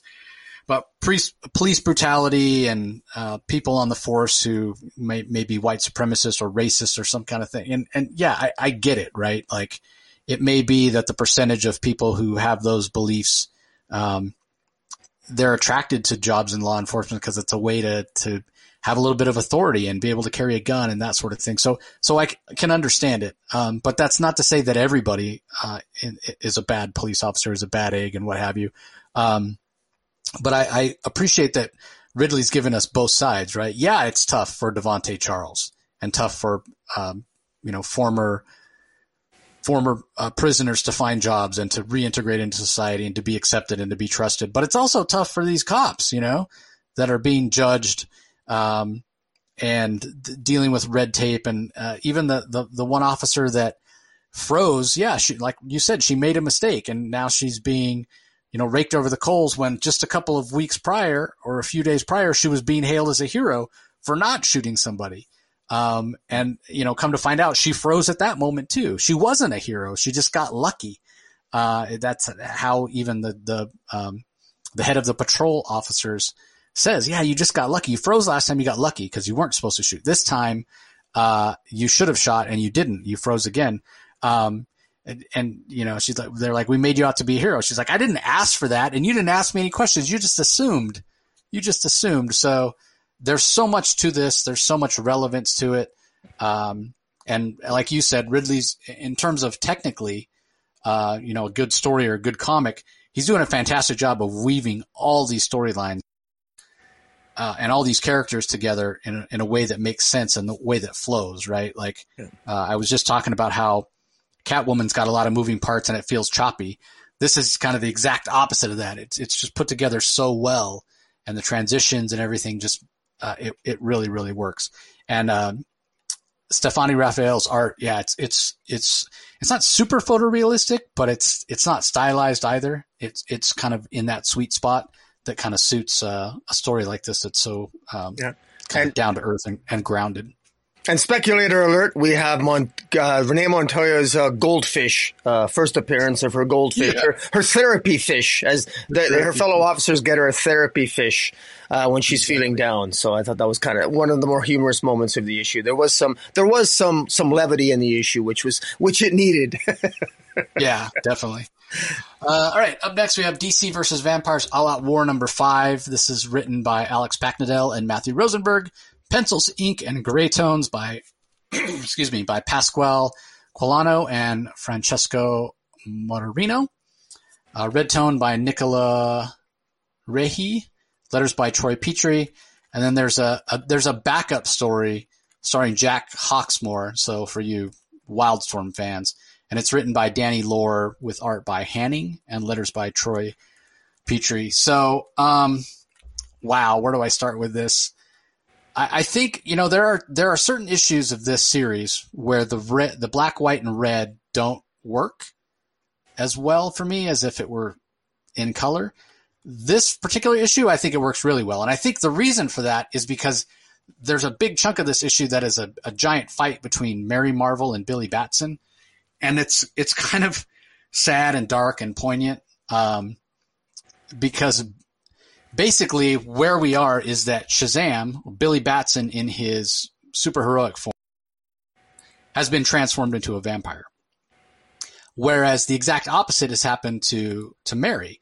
Her she her her human part has been transformed into a vampire, and the way that she avoids feeding and um, and succumbing to that is by staying in her Mary Marvel form. So ultimately, the what happens here is uh, Mary ends up turning Billy human by using the magic word Shazam and then biting him, uh, and then surrenders herself to the rest of her her team. So that's kind of the resolution of that fight. Um, but apparently, she by transforming uh, Billy and and biting him, I, I, take it to mean that that she's killed him. Um, so the vampires have lost one of their uh, strongest warriors, if you will. Um, so that I thought that was really interesting and impactful and, and emotional. The first part of the issue is all about the plan that you know these last few remaining heroes, and I use that term loosely because Deathstroke's among them. Uh, the plan that they've had to try to uh, bring Bruce Wayne back so that he can lead the ragtag team of heroes that's left. And it's been what this series has been focusing on for a re- really long time, right? Like you, you, you only have Deathstroke and Booster Gold and Mary Marvel, uh, and oh, uh, Midnighter blinked on his name for a second there, mm. and and they they have managed to uh, obtain Bruce Wayne's corpse, and they go to where the last Lazarus pit. For some reason, it's in the Flash Museum of all places. And again, th- th- this has been mentioned in the regular DC versus Vampires series. This has been mentioned. It's been the focus of this series since issue two. Deathstroke's plan: got to get Batman's body into a Lazarus pit. Um, and it doesn't work. He drops him in there. Bruce Wayne reawakens. He's still a vampire. He bites uh, Deathstroke and then gets his head chopped off. Um, and then they're off to go and try to find another way to to save the day. Um, after it being the focus and build up and build up and build up, to just have it be, oh, threw him in there, didn't work. Let's move on, find something else. Like I, I felt a little, I don't want to say cheated, but it, it felt so anticlimactic. I was disappointed. Yeah. Like this has been the plan all along. And to have it not work, I would think that these characters would be a little more devastated, but they're just like, oh, well, that didn't work. Let's go try to find something else. Like it didn't, it, it didn't land. It was almost like, well, we happened upon the body. Let's just try this. That, that's not what this was. Like, other heroes sacrificed themselves for this mission and it didn't work at all and they just kind of shrug it off and so i, I don't know it, it felt it, it, didn't work for me it didn't work for me um, and then the hawksmoor issue or, or backup story was just kind of meh um, i'm not I, not that familiar with Hawks, uh, jack hawksmoor from authority so maybe that's why it didn't it didn't really speak to me but um, I thought this issue was okay. I, I, really enjoyed that Mary and Billy fight, but the rest of it was sort of a miss for me. Um, what did you think? Uh, I really, uh, I enjoyed. I'm. In, I've been enjoying this uh, all-out war uh, because of Mary Marvel. She's been the highlight for me, and in fact, uh, uh, I say this with a little bit of paradoxically, paradox, a little bit of contradiction, because I haven't really been enjoying the black, white, and red. Still didn't enjoy this issue. Uh, I, I, I don't think I'm going to be getting the trade of this in black, white, and red. I just, I thought maybe it would grow on me, and it did, and then I just, I didn't like it this issue again. Having said that, I actually think the black, white, and red works if Mary Marvel, I think, is the is the character centerpiece of this entire issue, and in fact. Uh, from issue to issue, I've been looking more more forward it's it's the character of Mary Marvel that stands out. That's the character that stands out for me. There's obviously Slade, Slade Wilson, and there's there's Midnighter. There's other characters, but but Mary Marvel is the one that stands out for me. And there's really a good moment here where she actually manages to touch the heart of Slade Wilson uh, where she actually, you know, she tells Slade Wilson's, "I have faith in you. I believe in you," and it actually, it, it looks as if uh, Slade Wilson even gets somewhat emotional about it. And you know, I will give uh, the, the, pencils, ink, and gray tones by uh, Pascal Qualano and Francisco Mortarino. I mean, they, you know, f- frankly, the art's the art's good. It's the, you know, the the, the color schemes are either going to work for you or not. But I will say that Mary Marvel stands out very conveniently. She, her costume actually is red, so it works like a charm. Less so for Deathstroke and the other characters, but it still works. I, I I love, I mean, thank God for Mary Marvel. She's the one that actually gains access to the Lazarus pit so they can at least try to revive Bruce Wayne. That's, that's a, that's, that's a failure. Uh, she then ends up being attacked by Billy Batson. She incapacitates him.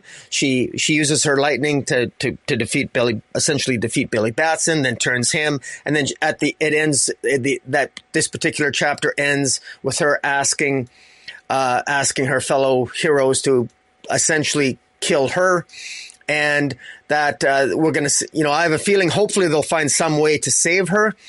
I, am thinking that maybe if the Lazarus pit is still open, maybe can the Lazarus pit save Mary Marvel, who's who's infected but doesn't have access.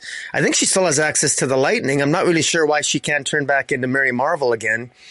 Uh, I'm a little confused on that. Maybe I'll have to reread it, but I'm not. I don't quite understand that. I would think why why doesn't she say say Shazam, or maybe she's gonna maybe that's unavailable to her anymore. I, I don't know, but so but that that'll be resolved next issue. That's yeah. I think maybe because Billy's gone, right? And she was.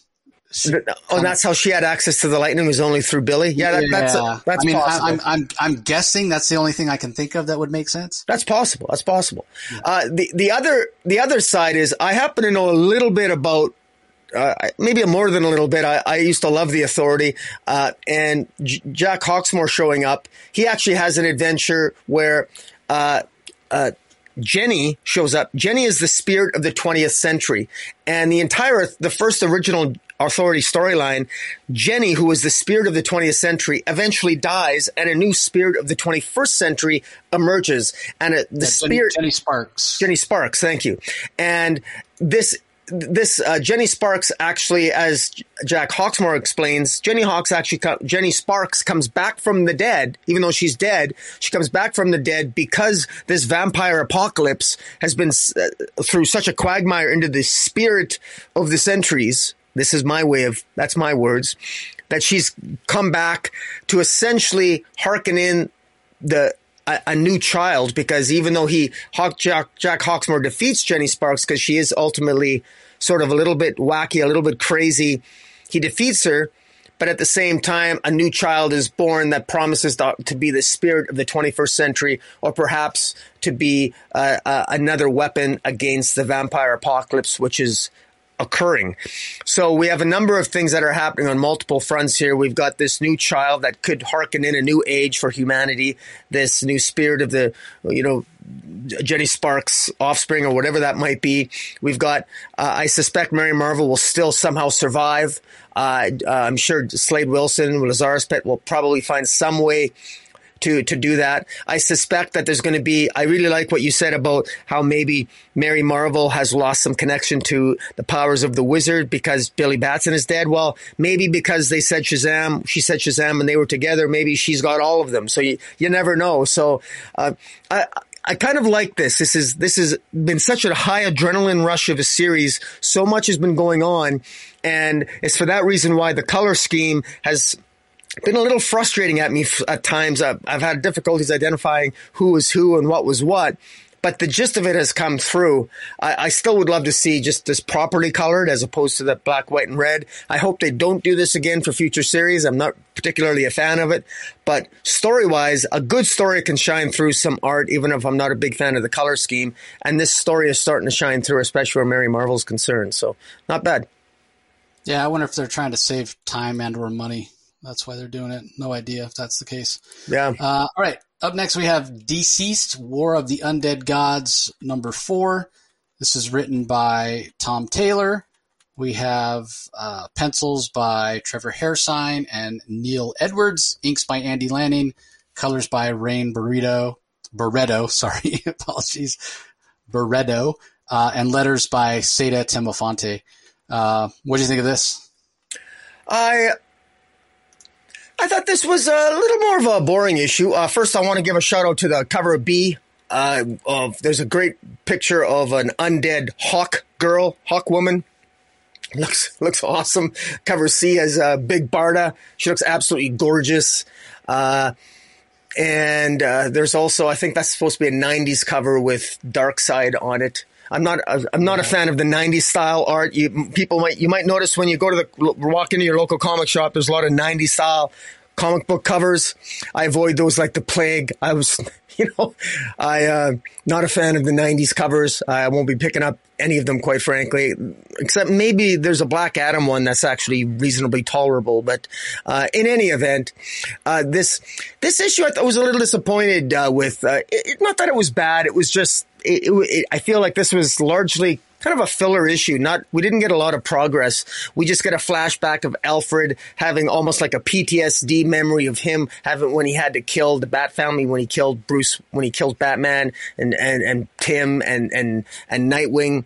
He, he, he had to kill them himself and, and he has that dream and he has that flashback and it's a very visceral and, and, uh, flashback and, and, um, Leslie Tompkins is there, and it's clear in this continuity that Leslie uh, Tompkins and Alfred have a rela- are, are in a relationship with each other. And I I love that. I, I, think that I think they're basically I think they're it makes sense that they'd have a good relationship with each other. Leslie Tompkins is was always sort of like the mother figure, a maternal figure to Bruce, and of course, obviously Alfred was a paternal figure. So it's nice to see, see them together. I like the way Tom Taylor has scripted them, the dialogue that they have together. I think it really works. And in particular, when Damian shows up, and you can tell even Damian as Batman in this deceased universe, he's quite, he, he very much approves of it. And he says, I'm very happy for the both of you. So that works. Again, it's, when I say not much, we don't, not much happens, I could scold myself a little bit because you know what? Sometimes it's about the character growth. I mean, good Lord, we're talking about Tom Taylor. How many times has he done this where I've said not much happens plot wise, but goddamn, the character, he keeps pulling me back into the story with his character work. There is really good character work here. So uh, I, I, I have to give him props for that. Um, in the meantime, we've got uh, all of the, I guess, you know, Batman, Superman, all these, and the, the Green Lantern. They go, and there we we know that we know that Darkseid and with his anti-life league and his Sinestro, he's he's got the power of Sinestro and he's got the power of the anti-life and he's he's wreaking havoc across across the galaxy and he comes across Maxima's uh, Maxima's uh, planet and of uh, I think I forget what her what the name of uh, what her planet is. I used to know the name of her planet. Um, ah man I'm pretty sure. I thought I knew it. Uh, yeah, Almerac, The planet Almerac is the planet uh, Maxima, and you know it's it's pretty much destroyed. And her lover, her former her queen lover, is uh, well, she's the queen of Almerac, and it's actually ruled by two queens. Uh, that was based actually on an old Wonder Woman story, uh, scripted by Steve Orlando a couple years ago. So it's nice to see a callback to that. But the bulk of this issue is just having a all the heroes are planning their attack in terms of planning what their strategy is going to be against Darkseid and the hordes of this anti-life virus. And uh, essentially, there's uh, all the dialogue leads to is everyone while they're talking to the Guardians, the Guardians are becoming in, are painting a fairly hopeless picture. People become increasingly more depressed and angry at each other. Ultimately, arguments break out only to have it revealed that Ares is using his influence to cause everyone to go to war with each other, which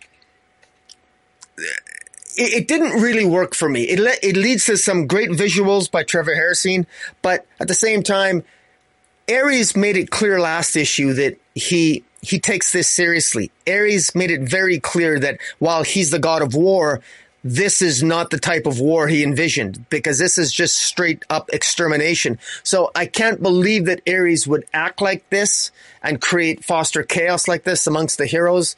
I, I found it very hard to believe. In any event, I thought while I, I thought that was very out of character, even for Ares, given what was established last issue. Uh, but Ares' machinations are interrupted by Mixel Mxyzptlk, Mxyzptlk, however you want to pronounce his name, showing up and uh, he obviously it's going to be interesting to see what role he plays. And can you imagine if he ever gets infected by this anti-life? Uh, but in any event, that's kind of how it how it ends. So all in all, not bad. Good character issue, good character work. Uh, plot wise, not much happened. We didn't really move very far from plot from point A to point B, but we got some good character work. So, what do you think? Yeah, I kind of agree with you. A little bit of a down issue. Um, there's some. It's, it's mostly a setup issue. I too was disappointed that the fight breaks out between the Green Lanterns and the heroes. Like, guys, keep our eye on the ball. The anti-life equation is spreading across the universe. Like, we need to stop that. Um, so many people have died in this reality. I, I, I even find I, I get it. Superman is Superman. I talked about earlier about him always being the big blue Boy Scout, but even Superman has to be willing to to maybe make some exceptions just based on the this unprecedented threat that the uh, anti-life equation represents with uh, a side that is now not only in, infected but is also a yellow lantern. Uh, and I get that you have a cure, um, but why are you going to waste time fighting? Right? Oh, maybe we can't get the cure out there. And t- just nod your head, say yes, Guardians, we'll do what you say, and then go out there and save everybody give everybody the cure. Like, don't waste your time fighting. And I get that it's partly because of Ares And I see what you're saying. He did say, yes, I take this seriously, whatever. But when it comes to Ares, he just can't help himself, right? He's like a kid. you know, if you give a kid uh, the option and say, okay, if if you want, I will give you a giant bowl of ice cream in two days' time, or you can have one, you know, normal size scoop now. right? They're going to take the one normal size scoop at that moment. It's all about the instant gratification. That's sort of Ares in my mind. So that that part made sense to me, but yeah, the the heroes fighting us like, oh man, here we go. And it, it's not that it's unrealistic, but it's yeah, it's just disappointing and a little bit tropey. Um, so yeah, a bit of a down issue uh, for me on that one. Uh, all right, up next, from a down issue to a fantastic issue, maybe my favorite issue of Flash in uh, in a while, and that's saying something because every issue is good with Jeremy Wright, uh, Jeremy Adams writing it. Great pencil art from Fernando Pasarin, Matt Ryan's the inker, Matt Herms on colors, Rob Leigh on letters. Um, the covers are great, especially the main one from Taurin Clarke. Um, and unfortunately, uh, God, what's his name? The guy that was in charge of uh, of uh, of hmm? Iron Heights Prison. He won the election. He's the oh, mayor. No, I can't remember his um, name.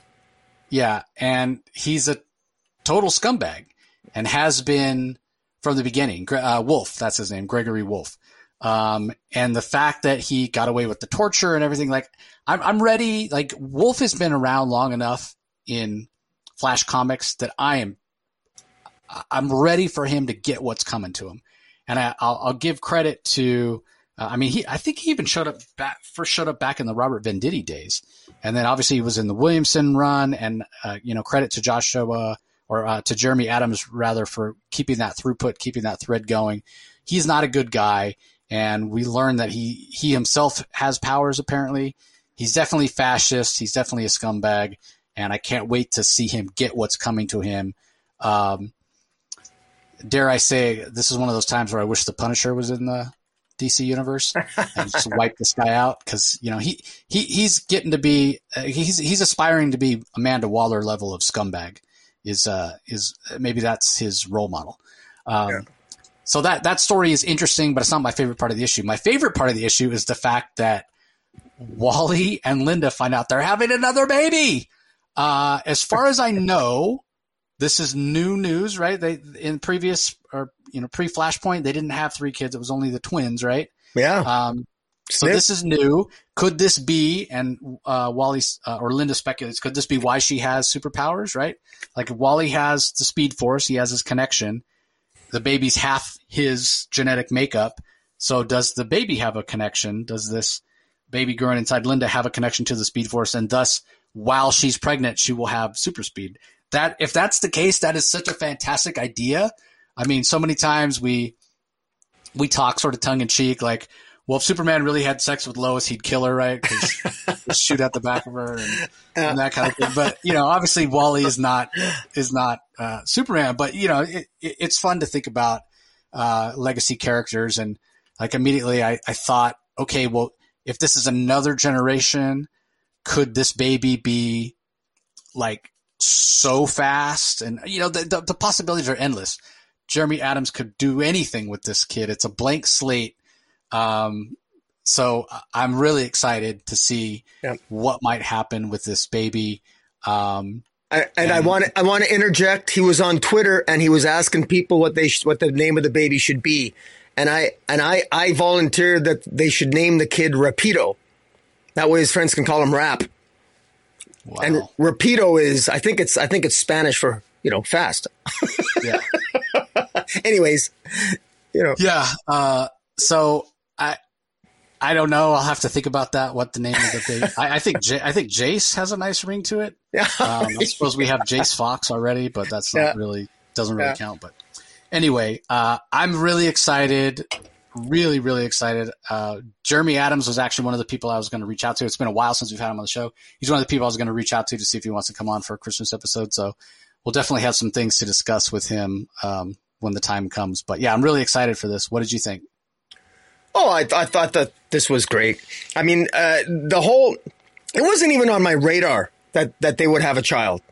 Uh, but I love I love it because you know, it's funny. It's almost as if DC is maybe collectively wanting to compensate for the fact that they're just they just refuse to age down Jon Kent. So they want to maybe, you know, it's maybe it's a baby boom in the DC universe. And you know what? I don't mind that at all because you know, we, we bring on bring on more kids. We, we got 13 lost sidekicks, right? In uh, in in in the Lost Children.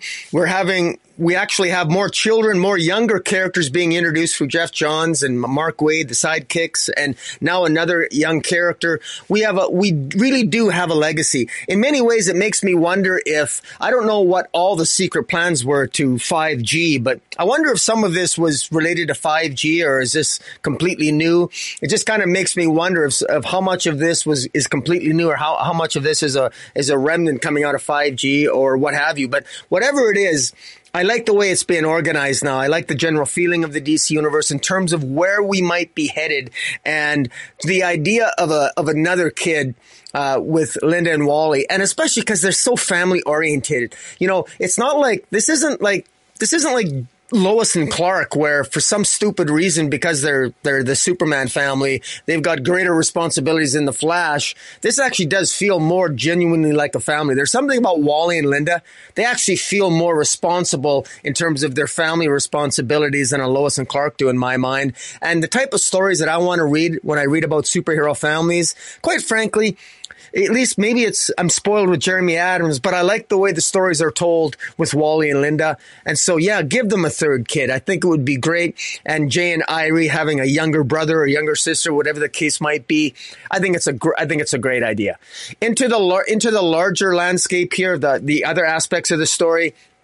Uh, uh, Mr. Terrific is seems to be building uh, a connection. He he believes that uh, Central City has some sort of connection to Hypertime, so that'll be interesting to see how that plays out. Also, it looks like uh, the Wolf character, the Mayor, Mayor Wolf, his he's decided to uh, de- essentially quasi deputize the Rogues. Uh, this is uh, tentative on the title to this issue. It's called Rogue's Law, which I actually quite like that title, Rogue's Law. And then the inter- interior title is Rogues, the Rogues to Redemption, which I, I thought has a nice ring to it as well. It's, I think it's a little bit nuts that as if I can't imagine any of these rogues ever be qualifying to be uh, deputies. Uh, but, um, I guess it, you know, it, it makes for an interesting story. It's actually quite comical. Wally goes to try to apprehend. He thinks Mister Fr- uh, Mister Freezer.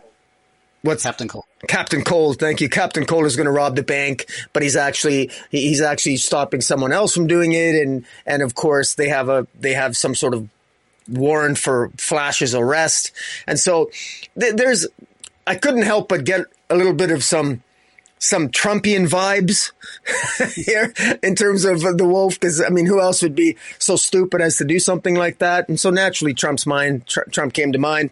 And um, uh, if I offended anybody by by saying that, I don't care. Uh, and uh, I want to make that very clear.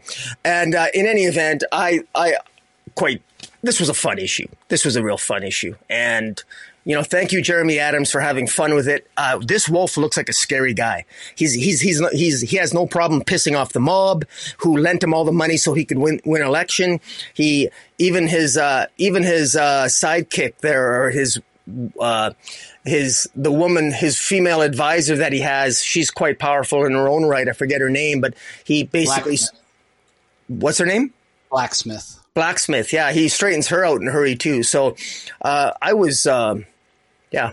I was I was impressed, and and at the end, it looks as if Pied Piper is coming to the rescue to rescue Wally when he gets set up by the Rogues to take him down. So, I once again a, a very fun issue by Jeremy Adams, and you know it's funny we go from a all wrestling issue to, to this issue where where you know he's just I love his imagination. He's he's firing on all cylinders, and he's doing a really good job of it. Yeah, can I just say, like, I've been a Flash fan for a long time. Jeremy Adams' run on the Flash has become my favorite Flash run ever. And I mean, ever. We're talking some giants that have worked on Flash. I'm a huge uh, Robert Venditti fan. Geoff Johns, Mark Waid. I mean, some big, big people. Cary Bates back in the day. Um, but yeah, Jeremy Adams, man, he just gets it. and once again, I implore you, DC, give the man another title. Yeah. give the man another title. Exactly. Please, for the love of God. Let him write. You know what I really would like to see Jeremy Adams take on? Like if I if I had one book that I want him to be writing. Yeah. Green Lantern. I would yeah. love for him to be writing a Green Lantern book. I yeah. think he'd do a good job with Aquaman too, but I'm more of a Hal Jordan Green Lantern, and uh, I would want other you know others in there as well. Yeah. Like let give give Geoffrey Thorne John Stewart and let him go off and do whatever he wants with John Stewart. Yeah. Um, but give me a, a, Green Lantern book and and let me read about Hal and Kyle and Jessica and um, oh my god, yeah. I wanted to say Abin Sur, but it's not Abin Sur. Who, who's the who's the Middle Eastern Green Lantern? Oh, Simon Baz or Baz? Simon Baz, yeah, Baz? yeah, Simon Baz, yeah. yeah. I, I, want Jeremy Jeremy writing that. So yeah, for sure. Uh, all right, last book. Oh, no, we have two more left. Um, up next is Nightwing number ninety eight. Uh, different artists on this this one. Um, Daniel Nicuolo, who is the artist that collaborated with Tom Taylor on the Seven Secrets title over at Boom. This is written by Taylor. Adriano Lucas on colors. Uh, Wes Abbott does uh, does the letters. For me, the Nicuolo art, man, certainly in trade, it would really take me out because the style is just so different than what Bruno Redondo is. It's, it feels a little younger, which I suppose works because we get n- the introduction of Night-Mite. Uh, we had that cliffhanger ending where Rick Grayson showed back up and yeah, Rocky called it. Yeah, sure enough, it's Night-Mite. He has his own uh, fifth dimensional imp whose name is Dickel, D Y X L, Dixel, maybe. Uh, that's how you pronounce it. Yeah. Um, yeah. So he shows up here, and uh, the whole idea is Blockbuster made a has a has a kid, and Blockbuster made a deal with Neron to become smarter at one point. And since he'd already sold his soul to uh, Neron, he sold his daughter's soul, and so Dick Grayson has to go and rescue her. So Night-Mite, I don't know why Night-Mite is so like what got him interested in saving this kid in the first place, but Night-Mite, you know, fifth dimensional imp, the whole idea of telling a story like this, it does allow Tom Taylor to, to interject a lot of humor. There's a lot of funny moments here, whether it's um, what's coming out of Night-Mite's mouth or he he gives Bitewing, the dog, the ability to speak. Um, he just he, Nightwing is awesome is the phrase that he gives to Dick in order for uh, him to power up his uh, sticks. Um, I, I, there's just one funny joke after another, and and ultimately this is a really fun issue. Um, the only letdown for me was the art. I just I just didn't care for the the style of art, and I get why you would want to have um, a little bit more of a juvenile look of art because of of Night-Mite, but uh, I, I, just I didn't I didn't think it worked that well. It it works for Night-Mite himself, but not for the the rest of the story. Um, but yeah, I thought it was fun. There's plenty of great images. Um, Night-Mite even at once says, you know, I'm your biggest fan. We even have T-shirts, and he holds up this shirt, and it's got that classic scene of Batman slapping Robin that we've all seen uh, made, made into a meme a thousand times. But instead, it's Nightwing slapping Batman. Um, yeah, that just made me laugh when I saw that image. It's just so so good. But uh, yeah, I mean, it, it, a fun issue.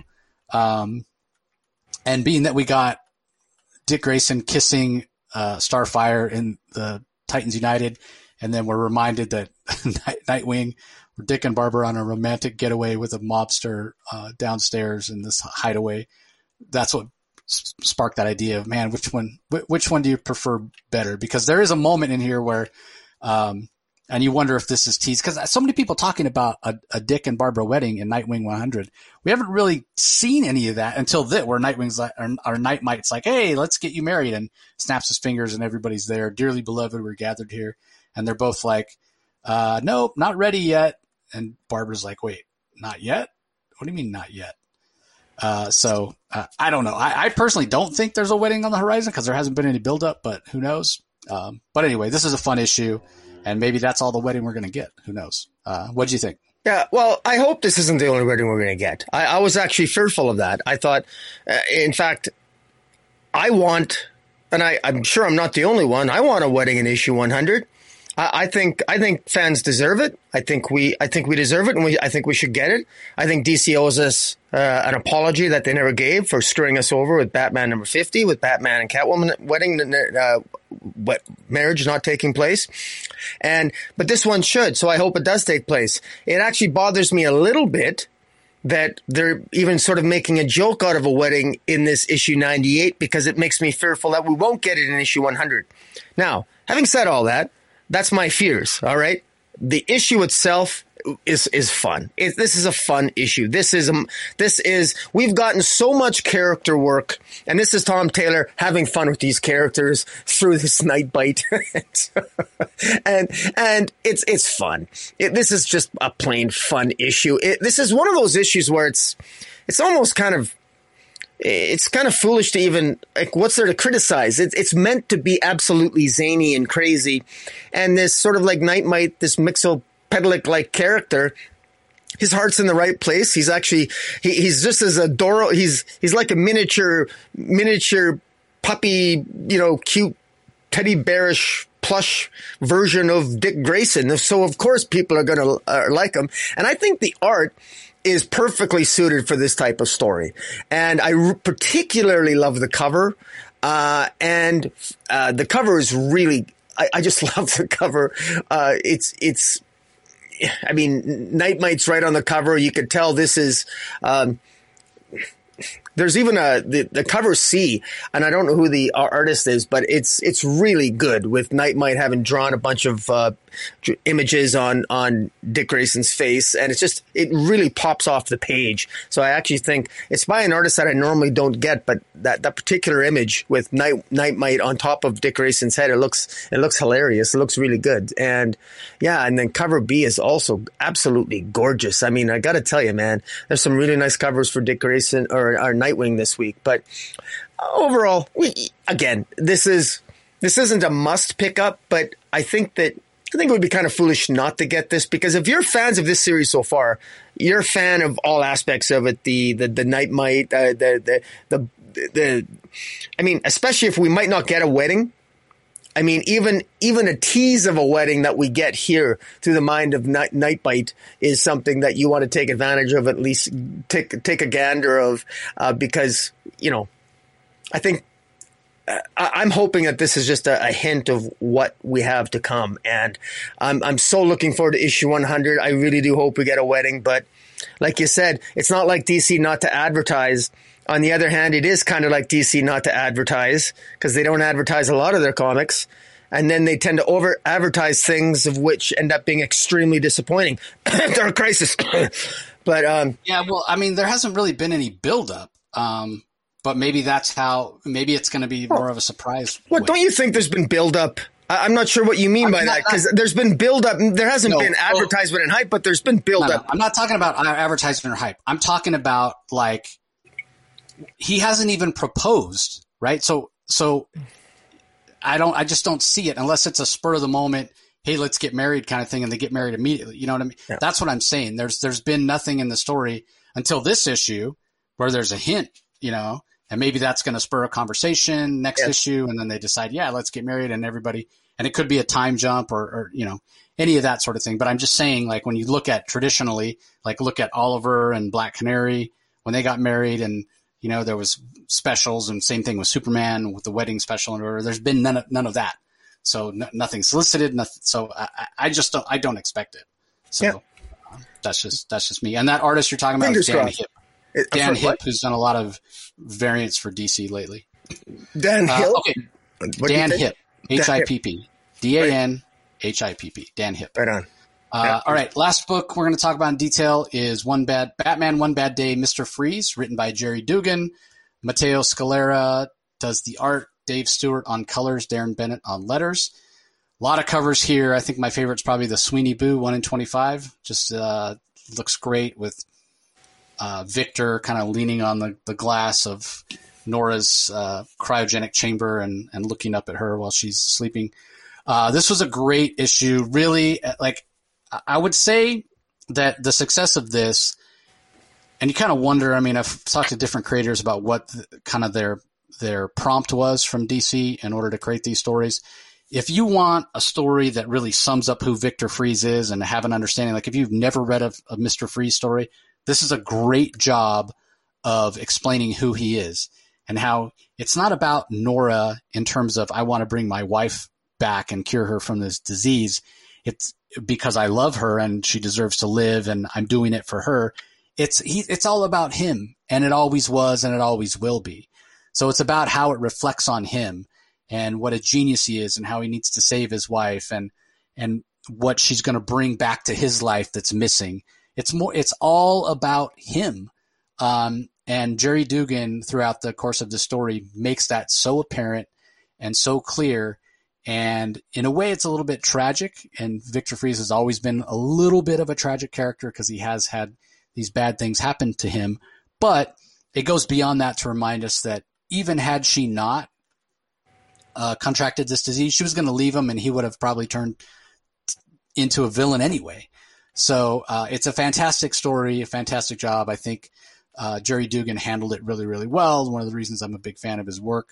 Um, the Matteo Scalera art, uh, a little bit of a rougher, uh, stylized art from him than I'm used to seeing, but it works in context of this story.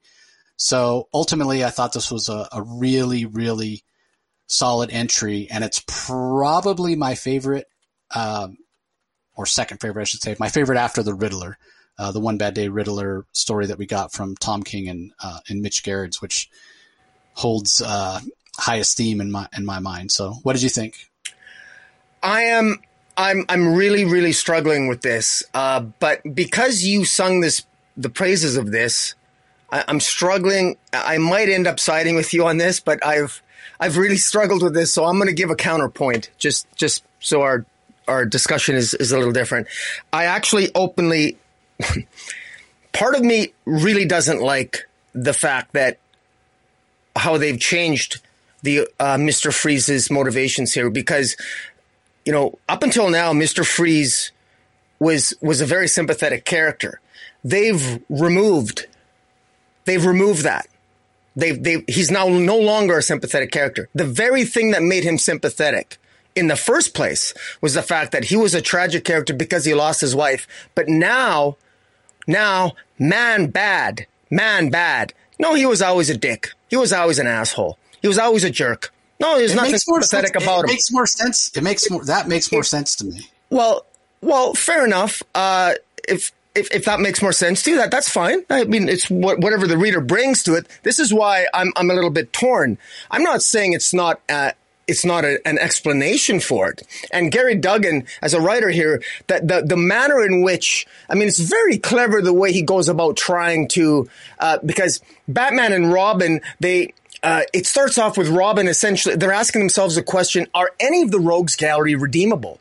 And Batman thinks that it's possible that, that, that uh, Mr. Freeze might be redeemable. So he actually, they decide, uh, Batman decides to gift Mr. Freeze with all this equipment, basically gift him all this information, uh, his own lab. Uh, actually, he, he he ends up, I think uh, Batman ends up buying a, an, an, another lab from Lex Luthor and, and, sets Mister Freeze up with his own lab to try to help him cure Nora, cure the affliction that ails his his wife Nora, o- only to have it ultimately fall apart at the end because as you said it's it's revealed that no Mr. Freeze was always jealous. He was always he was always uh, thinking that his wife was cheating on him. He was always a control freak. And that's made very clear at the beginning. It's hinted at the beginning. And Mr. Freeze himself even possesses the self-awareness at the end to admit that yeah you know what? You're right. I was a jerk. I was a dick. And in my view the more I talk about it, the more I'm thinking it completely dissipates and takes away from it. Uh, because in it, if Mr. Freeze, part of what made him so sympathetic was the fact that it was his loss, his profound loss and sorrow at, at losing his wife that, that made him enduring. And that, that was always what made him a potential hero, a potential anti-hero was the fact that he wasn't actually a dick. He was just so so obsessed with love for his wife that he wanted to give his wife life. And in fact, uh, he, he, he succeeded in bringing Nora back and she ended up actually dying again. uh, in in in actually in the Batman Urban Legends storyline. I mean, the whole the whole foundation of Mister Freeze has been completely upended by this, and I don't. It's going to be really curious to see uh, what the larger readership is going to think about this change. I think this is a fundamental change going to the core of Mr. Freeze. This is an absolute complete change in motivation. And I don't know. And again, I'm still, I'm still, I'm still thinking about it. My mind can maybe still be changed, maybe, but I, it reminds me of what Scott Snyder did. Scott Snyder did a, a, a, a Batman annual about six or seven years ago that he regrets doing by his own admission, where he did the same thing with Mr. Freeze, stripped Mr. Freeze of the motivation, the whole nine yards, and, and he, and he regretted it, and it was undone.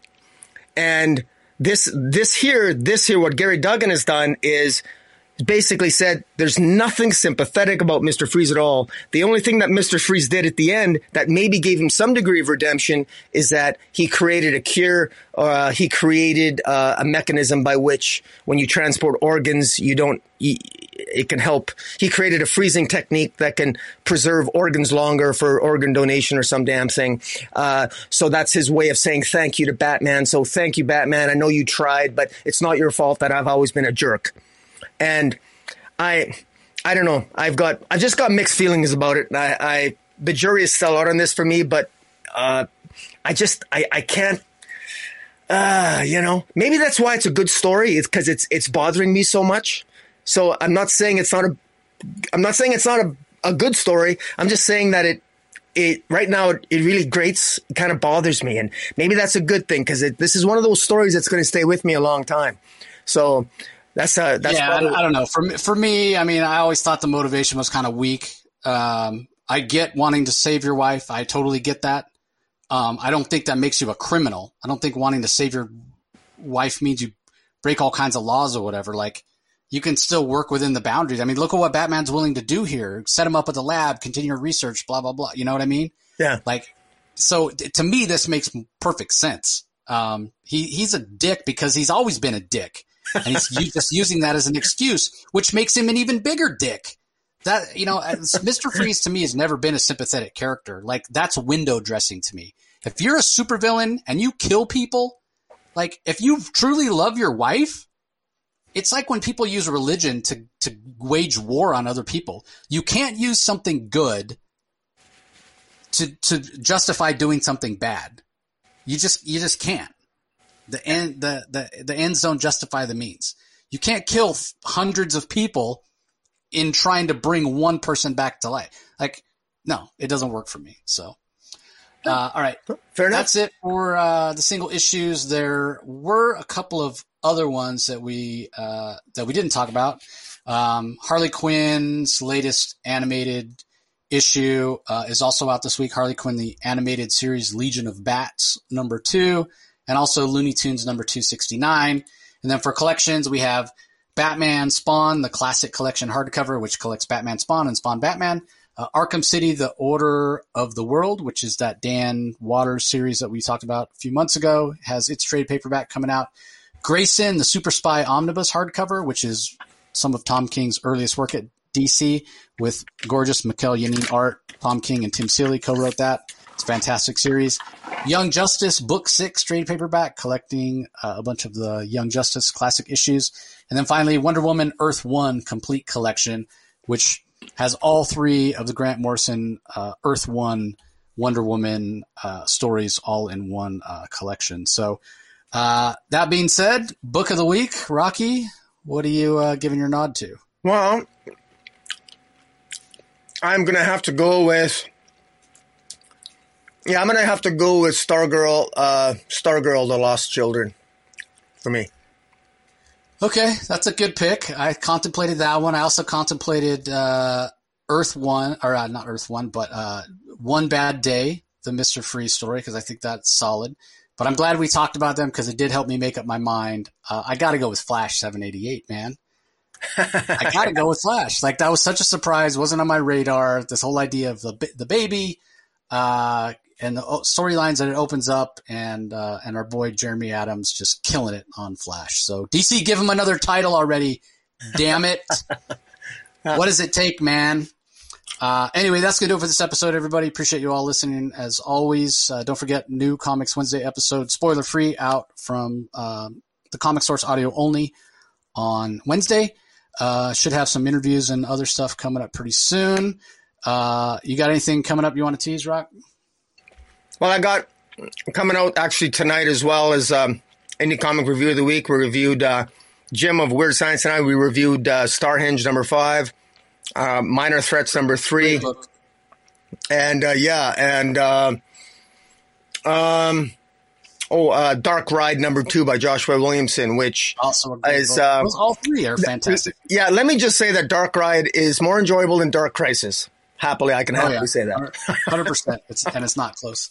Uh, okay, that's going to do it, everybody. Appreciate you joining as always. Don't forget to head over to YouTube if you're listening to the audio only version. Do a search for Rocky's channel, Comic Space Boom exclamation point. From there, you know what to do. Subscribe, uh, leave comments, notification bell, so you know when new stuff's coming out. Uh, really helps with our, our views and our access to things. Conversely, if you check us out on YouTube all the time to see our smiling faces and all the wonderful art from these DC books, be sure that you head over to wherever you get your podcasts and subscribe to the Comic Source so you don't miss out on any of those interviews and the 12 days of the Comic Source episodes that are coming up and all the other content that we put out on the uh, podcast channel. So we appreciate you joining as always, and we'll talk to you next time. See you later. You can find the Comic Source podcast on Spotify, Apple Podcast, Stitcher, Google Play, or whichever podcasting app you prefer. Please tell all your friends about us, subscribe, and rate us. The ratings really help with our visibility and our ability to reach new listeners, especially five star reviews on Apple. Also, be sure to visit us at lrmonline.com to join the conversation, access the show notes, and discover all our other great pop culture content.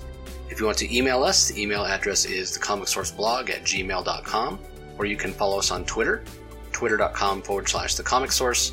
Do a search for the comic source on Facebook and Instagram to follow us on those social platforms. All three spots are great places to find out when we release new episodes as well as follow all our convention coverage. So once again, we want to thank everyone for listening and we'll talk to you next time.